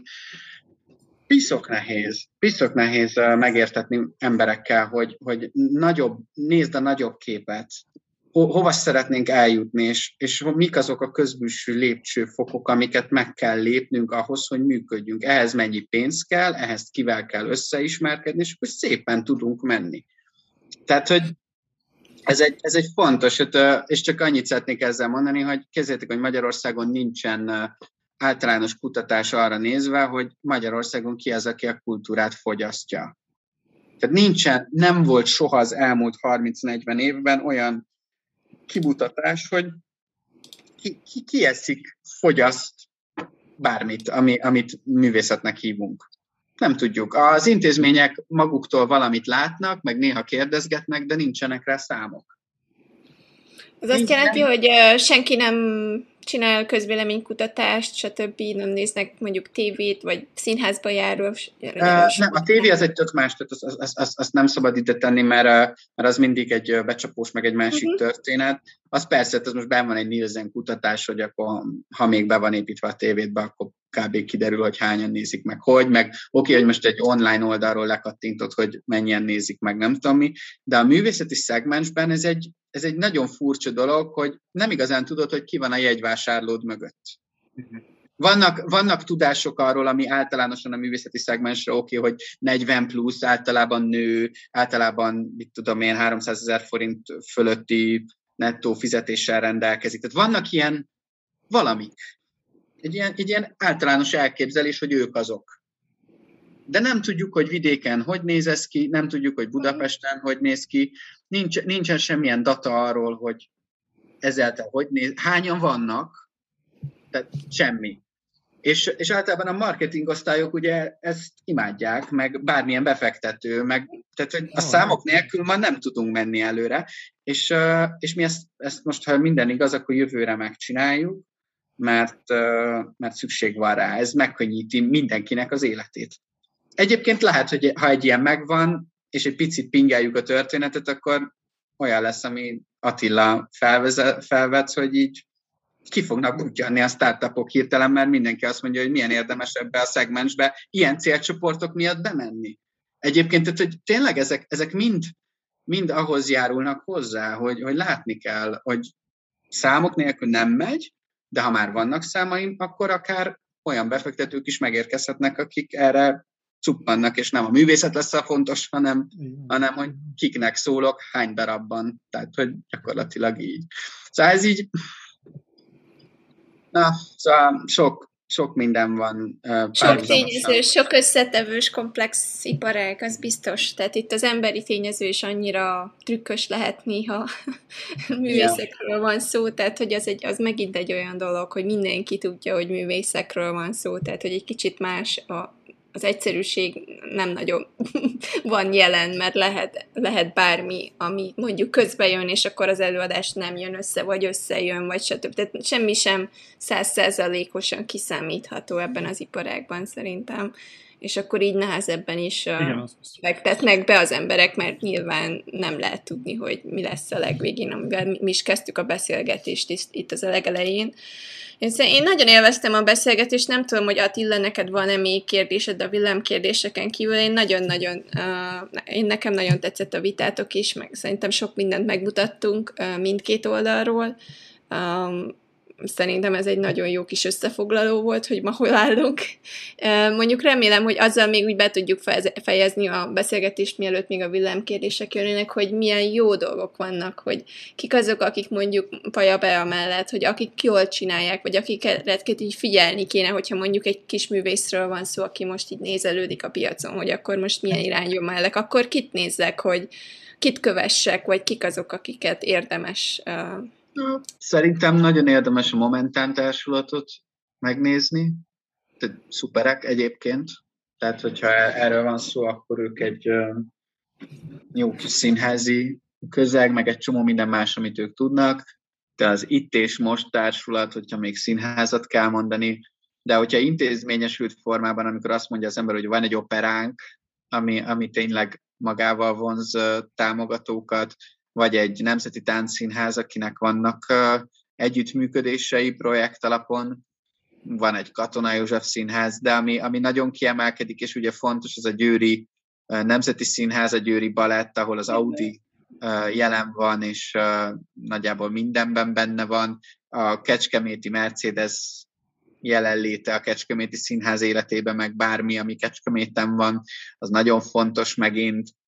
Szegeden például a PIK szalámigyár, vagy ahhoz tartozó bármilyen Bonafan csoport.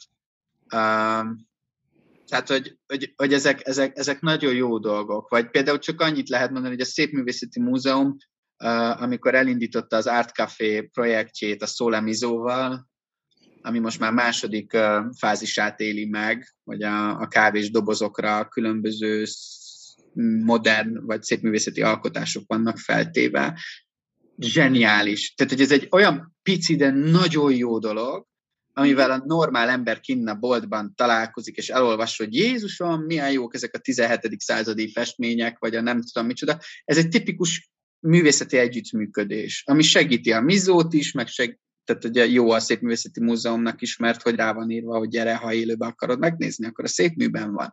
És ez, ez, ezek mind, ami, ami, ami segíti a, a, a megjelenést. Tehát vannak példák, és vannak jó példák. De, de a legkedvesebb, amit én nagyon szeretek, az a, az a Dreher sörgyárnak a, a ilyen művészettel való együttműködés, ami nagyon pici. Nem tudom, hogy ismeritek-e a Kolotko Mihály szobrász művészt. Csak azért érdekes, mert az elmúlt három évben így ellepte Budapest szerte ilyen kis pop-up pici, ilyen kicsi kis szobrai vannak mindenfelé a városban. Én tudom, most láttam, ahogy voltunk otthon, aha, igen, emlékszem. És, tudom is, hogy mi ezek kis pici, a várba láttam egy pár. És ezek ilyen, ilyen hirtelen megjelent dolgok, de ilyen fel lett hype Tehát nagyon izgalmas, szép kis bronz, azt hiszem, vagy nem tudom, uh-huh. szobrocskák. Na mindegy, és a, és a Drehernek az annyira megtetszett, hogy előtte még sose csinált, van nekik egy Réher sörmúzeumuk, ugye ilyen történeti sörmúzeum, de a lényeg, hogy a gyár bejáratához kértek a Mihálytól egy szobrot. Egy ilyen rájuk jellemző pici szobrot, tehát kb. ekkor. És uh, annyira büszkék arra, hogy a dolgozóik minden nap ugye kétszer minimum elmennek emellett a szobor, mert, mert annyira központi helyen van, és az emberek megsimogatják a szobrot. Most ezen, de ezek, ezek olyan, olyan pszichológiai pozitív történetek, hogy ezek az emberek büszkék arra, hogy ők olyan helyen vannak, ahol van egy ilyen szobor, nem is biztos, hogy tudják, hogy az most milyen háttere van annak a szobornak, de van egy olyan dolog, amit ők minden nap a művészettel találkoznak. Hogy, hogy ennek volt egy következő lépcsőfoka, hogy rendeltek egy nagyobbat ki a ház elé. Mert akkor ők már elkezdték elhinni, hogy ennek van értelme és, és szeretnék tovább folytatni. Tehát azt kell látni, hogy innen indulunk. uh-huh. hogy, hogy, hogy van egy ilyen kicsi, és egyre nagyobbá válik, de hosszú idő, amíg ez, ez elválik, hogy egyszer csak majd kikötünk valami más mellett. Az egy, az, egy, az egy másik témakör, hogy mondjuk egy Sziget Fesztivál mellé odáll egy Vodafone, oda, odaállt a Dreyer is természetesen, vagy odáll egy csomó mindenki más, mert az tömegek. Tehát ez tényleg napi 95 ezer ember, szert 8, az már, az már azért, na. E, szóval teljes, teljesen más jelentőséggel bír egy ilyen típusú klassz, könnyűzenei szponzoráció, mint amikor a magas művészet irányába az ember megpróbál bemenni. Ezek nagyon jó, jó ezeket hallgatni. Én nem tudom, hogy Attila, neked esetleg van még kérdésed a villám kérdések előtt? Ja, nincsen, csak a, a maga a konceptus nagyon tetszik, az, hogy, hogy két ennyire különböző iparágat össze akarsz kötni, és hidat kreálni közöttük, és ha jól értettem, akkor csak egyet értünk, hogy, hogy egy platform, valamilyen platform formában ezt megcsinálni. Ez, ez, ez, ez nekem annyira tetszik, szerintem ez a jövő a, a vállalkozásba. Ezt nagyon nehézen lehet lekoppintani, hiszen egy másik ilyenre ki a fenének van szüksége, főleg, hogyha már működik és, és jól megy. ki akar, hogy második Twitter például? Senki. Egy Twitter az bőven elég, egy második Facebookhoz. Ez is ugyanilyen, hogy fantasztikus, ilyen nagyon egyszerű ötlet is. Hát meg, hogy ekkor a lendülete van a Máténak, meg a szenvedélye, az teljesen látszik. Szerintem a hallgatók is hallották, ahogy így végigbeszéltünk, hogy így látja a víziót, és akkor menetel előre, teljesen mindegy, hogy hát szembe szállt fog... velem, hát az, az, aki csendben van, amikor én magyarázok, akkor az, az, az halott, az, az nem gondolja komolyan. Átmentél a teszten, átmentél a teszten. Igen, és ezt szeretem, amikor az ember, mindig ezt mondom, hogy nem az zavar, mikor, mikor abba hiszel, hogy lapos a föld, hanem az, a, az, a, abba, az zavar, mikor nem tudsz meggyőzni arról, hogy lapos a föld. Engem ez zavar, hogy nem, ha nem hiszel benne eléggé ahhoz, hogy alátámasztod és megpróbáld, és nincs meg az, az energiát, bla, bla, bla, bla, akkor ugyanott tartunk, hogy akkor miért csinálod. De mindegy. Valószínű, hogy Máténak már rengeteg falat kellett áttörnie, meg még fog is, úgyhogy sokat gyakorolt, úgyhogy nem fél attól, hogy mit Bevallom őszintén, hogy én, én sosem azt néztem, hogy én nekem itt át kell törni valamit, vagy meg kell győznöm valakit, mert, mert őszintén van bennem ez, hogy én nem akarok senkire sem ráerőltetni semmilyen másik gondolatot, vagy ami az enyém, hanem egyszerűen csak beszélek róla, meg kérdezősködünk, meg mit tudom én, diszkusszálunk, és akkor majd lesz belőle valami. Tehát ezért mondjuk nekem fel se tűnne, hogy én valakivel vitatkozok. Egy-két embernél előfordul, hogyha már érzem a gyomromban, hogy ezt én nem akarom, de ezért itt azért ez nem merült fel természetesen. De hogy, de hogy nekem ezek ilyen tök természetesek, hogy vagy lehet, hogy a téma is olyan tényleg, hogy nagyon kevés ember van úgy effektíve, hogy ezt érti, hogy erről beszélünk egy az egyben, és ugyanazt gondoljuk a, a világról. De engem sokkal jobban inspirál az, hogyha úgy, úgy, mint ahogy itt most beszélgettünk, hogy akkor kérdések vannak, és akkor hát, ha valami más irányt is tudsz venni, vagy nem tudom, berakod a sajátodba bele. Na, jól lefárasztottunk. Én meg a tiédet megértem. Tehát, az, tudod mi az, az, ami engem marhára izgat, hogy, hogyha úgy beszélgetünk, hogy, hogy, hogy én meglátom abba a potenciált, amit te mondasz, és a saját kis falamat tudom áttörni. Amikor azt mondom, hogy, hogy de nem, de így, de úgy, de amúgy, és ezt, ezt próbálom mindig leszorítani, hogy de először ne, ne mondjak deket, de, de, de, de, mégis, mégis az van, hogy egy idő után leesik, hogy de jó hallgatni azt, amit mondasz, mert hogy borzasztóan tanulok belőle. Igen, a, ez, az igazság az, hogy, hogy ez az ego, ez nagyon-nagyon érzékeny dolog, hiszen kell az ego ahhoz, hogy, hogy előre menjél, hogyha nincs meg az az egészséges ego mennyiség, akkor, akkor nincs mi előre hajtson. Ugyanakkor, amikor problémákról beszélünk, akkor, akkor ezt az egót ezt félre kell tenni félreteszed, hátraépsz kettőt, hármat, és akkor na oké, beszéljünk a problémáról, és ezek nem személyes dolgok. De amikor az ego az útban van, akkor az jön le, hogy fú, hát ez személyes, hogy most engem akar megbántani, velem akar kekeckedni, stb. stb. És ott nincsen egészséges vita. És e- mm. ekkor vannak a problémák. Igen. Welcome in the művészeti világ. Igen. Azt megtanultam, hogy, hogy, az emberi, hogy a művész is ember, és ugyanolyan problémái vannak, mint akármilyen szakembernek. Ezt hát megtanultuk. Mondjuk, igen. Pontosan, pontosan. Attila, végig kérdezed a villámkérdéseidet? Igen. Uh-huh. Jaj. Ez a vége Kedvenc a sorozatodnak. Igen, nyugi. Kedvenc könyved? Kedvenc könyvem. Uh, igazából pont ezzel gondolkoztam, hogy uh, nekem nincs ilyen, és ez lehet, hogy a világ leggázabb története, de én így halmozom a könyveket, és egymás mellett vannak, és, és így nem is olvasom végig őket sosem, mert mindig azt a részt olvasom el, ami érdekel belőle, és ilyen tényleg egy, egymás mellett vannak. Szóval, hogyha kell mondani, inkább azt mondom, hogy ilyen történelmi könyveket szoktam olvasni, főleg. Meg szeretem a nagy összefüggéseket megérteni, mondjuk így. Az igen, az igen, az jó. Melyik könyv volt a legnagyobb benyomással rád, mint vállalkozó? Uh, ennél, ennél, ennél, ennél azt mondanám, hogy ez, uh, amikor 22 éves voltam, és a kezembe került a, a Barát Tamásnak a Bizalom Tolmácsai című PR könyve, ez volt a, az a könyv, amikor én, én azt mondtam, hogy na, ez az ember típus, amit ő leír, hogy milyen egy PR-es, azt érzem magamban, hogy valahol olyasmi vagyok.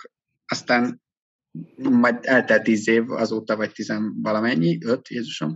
Um, na, szóval hogy ez volt a legnagyobb hatással rám, inkább ezt mondanám.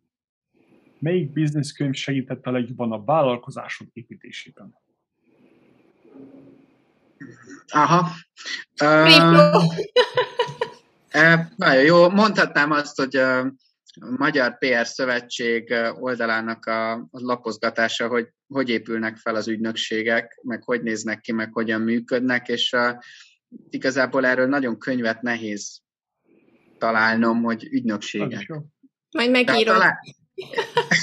Ne, ne, ne, ne, ne, ne, ne, nem, hanem, hanem tényleg az, hogy a, én szívesen talán csak az, az hogy így nem találtam nagyon, hogy kommunikációs ügynökségek működési rendszere az hogy néz ki, és inkább az volt, hogy tényleg fel volt egy csomó ügynökség sorolva ezen az oldalon, és akkor az ember megnézi az ő honlapját, megnézi, hogy hogyan épülnek fel, összehasonlítja, és akkor lesz egy képe, hogy az övének hogy kéne kb. picit kinéznie, és így. Uh-huh. Kedvenc podcastet, ha hallgatsz podcastet? Ó, hát uh, szoktam podcastokat hallgatni, ezt is felírtam magamnak, mert a nevekben nem vagyok sosem erős, hogy megjegyezzem, hogy miről beszélek.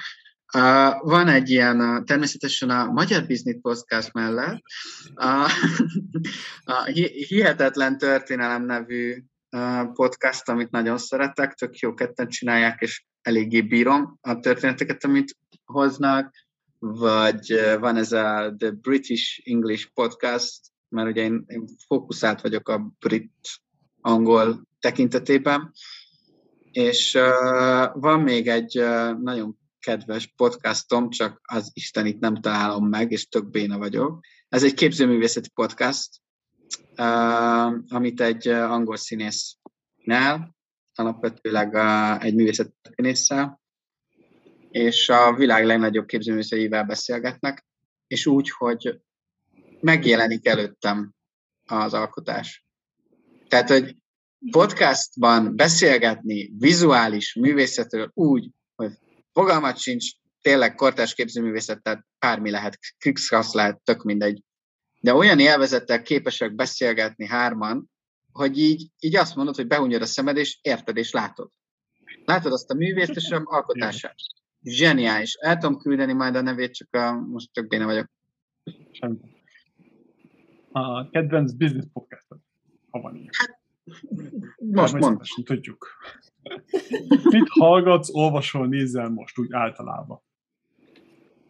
Uh, általában mit szoktam? Hát alapvetőleg a napi híroldalak végigolvasása, ez az egyik, ami fontos az például a Netflix és HBO Go-n dobom ki az agyamat este 11 és 12 között, hogy hát ha van valami új sorozat, de alapvetőleg inkább tényleg tehát Netflix az. Mi az, ami szakmailag most inspirál a legjobban? Erről beszélgettünk két és fél órája alapvetőleg, de, de, de alapvetőleg tényleg az, hogy hogyan hogyan lehet úgy segíteni a, a kulturális szegmensnek, hogy ő azt értékel is. Ez... Hogyan menedzseled a feszültséget?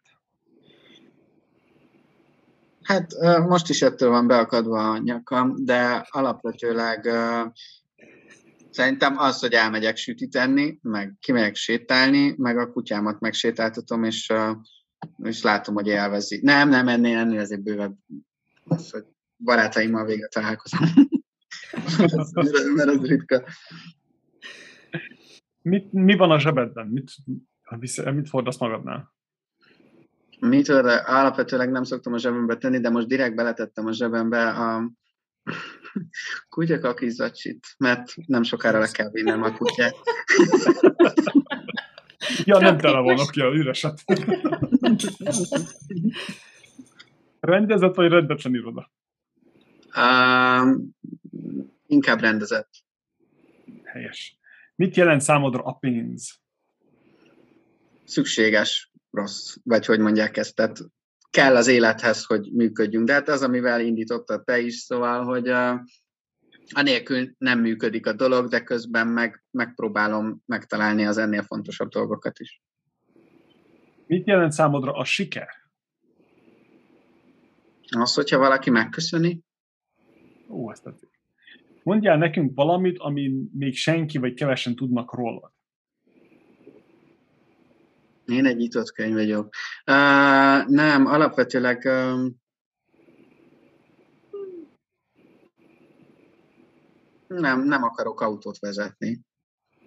Igen, talán ez a, ez a legnagyobb uh, olyan titkom, hogy csak azt tud, aki um, nem tudom, közel áll hozzám egyébként, meg jó, mondjuk ezt egyébként látják, hogy nem én vagyok a mechanika uh, nagy ura, szóval, hogy ahány telefon és számítógép a közelembe kerül, az nagyjából egy év, másfél év leforgása alatt így viszontlátásra, de próbálom életben tartani mindegyiket, hogy ne kelljen már ilyen gyorsan változtatni őket, de, de sajnos ez valahogy úgy van, hogy 0-24-ben vannak használva, és hát és nem vagyok hajlandó Apple termékre váltani, úgyhogy ez van. Azt tovább bírják. Szerinted mennyire fontos a szerencse az üzleti életben? Tudsz mondani százalékot? Ha a saját életemre nézem, jó, mert, mert az szerintem marhára fontos, olyan 80 százalék. Köszönjük szépen!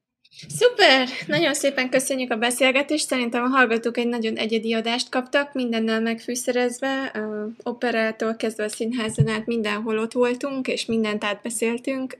Még azt is megtudtuk, hogy Paja be a workshopokat is csinál, akár, akár cégeknek is, meg egy csomó mindent a jó példákról, amiket a fiatal művészek követhetnek, és hogyha ebben az iparágban vagytok, akkor bátran forduljatok Mátéhoz, mert ő az, az a, akihez fordulni kell, hogyha művész vagy, hogyha vállalkozó vagy, és keresem művészeket, vagy hogyha mecénás vagy, és lenne egy kis felesleges pénzed, amit felajánlanál művészeknek, akkor tudjátok, hogy kit kell keresni. Köszönjük szépen, hogy hallgattatok minket, és köszönjük szépen, Máté, hogy itt voltál. Én köszönöm, én köszönöm. Köszönjük szépen. Sziasztok! Sziasztok! Sziasztok!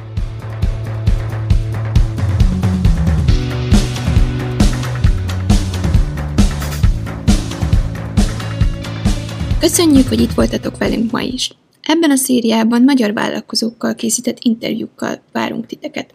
Vendégeink saját tapasztalataikkal segítenek benneteket a következő szintre lépni.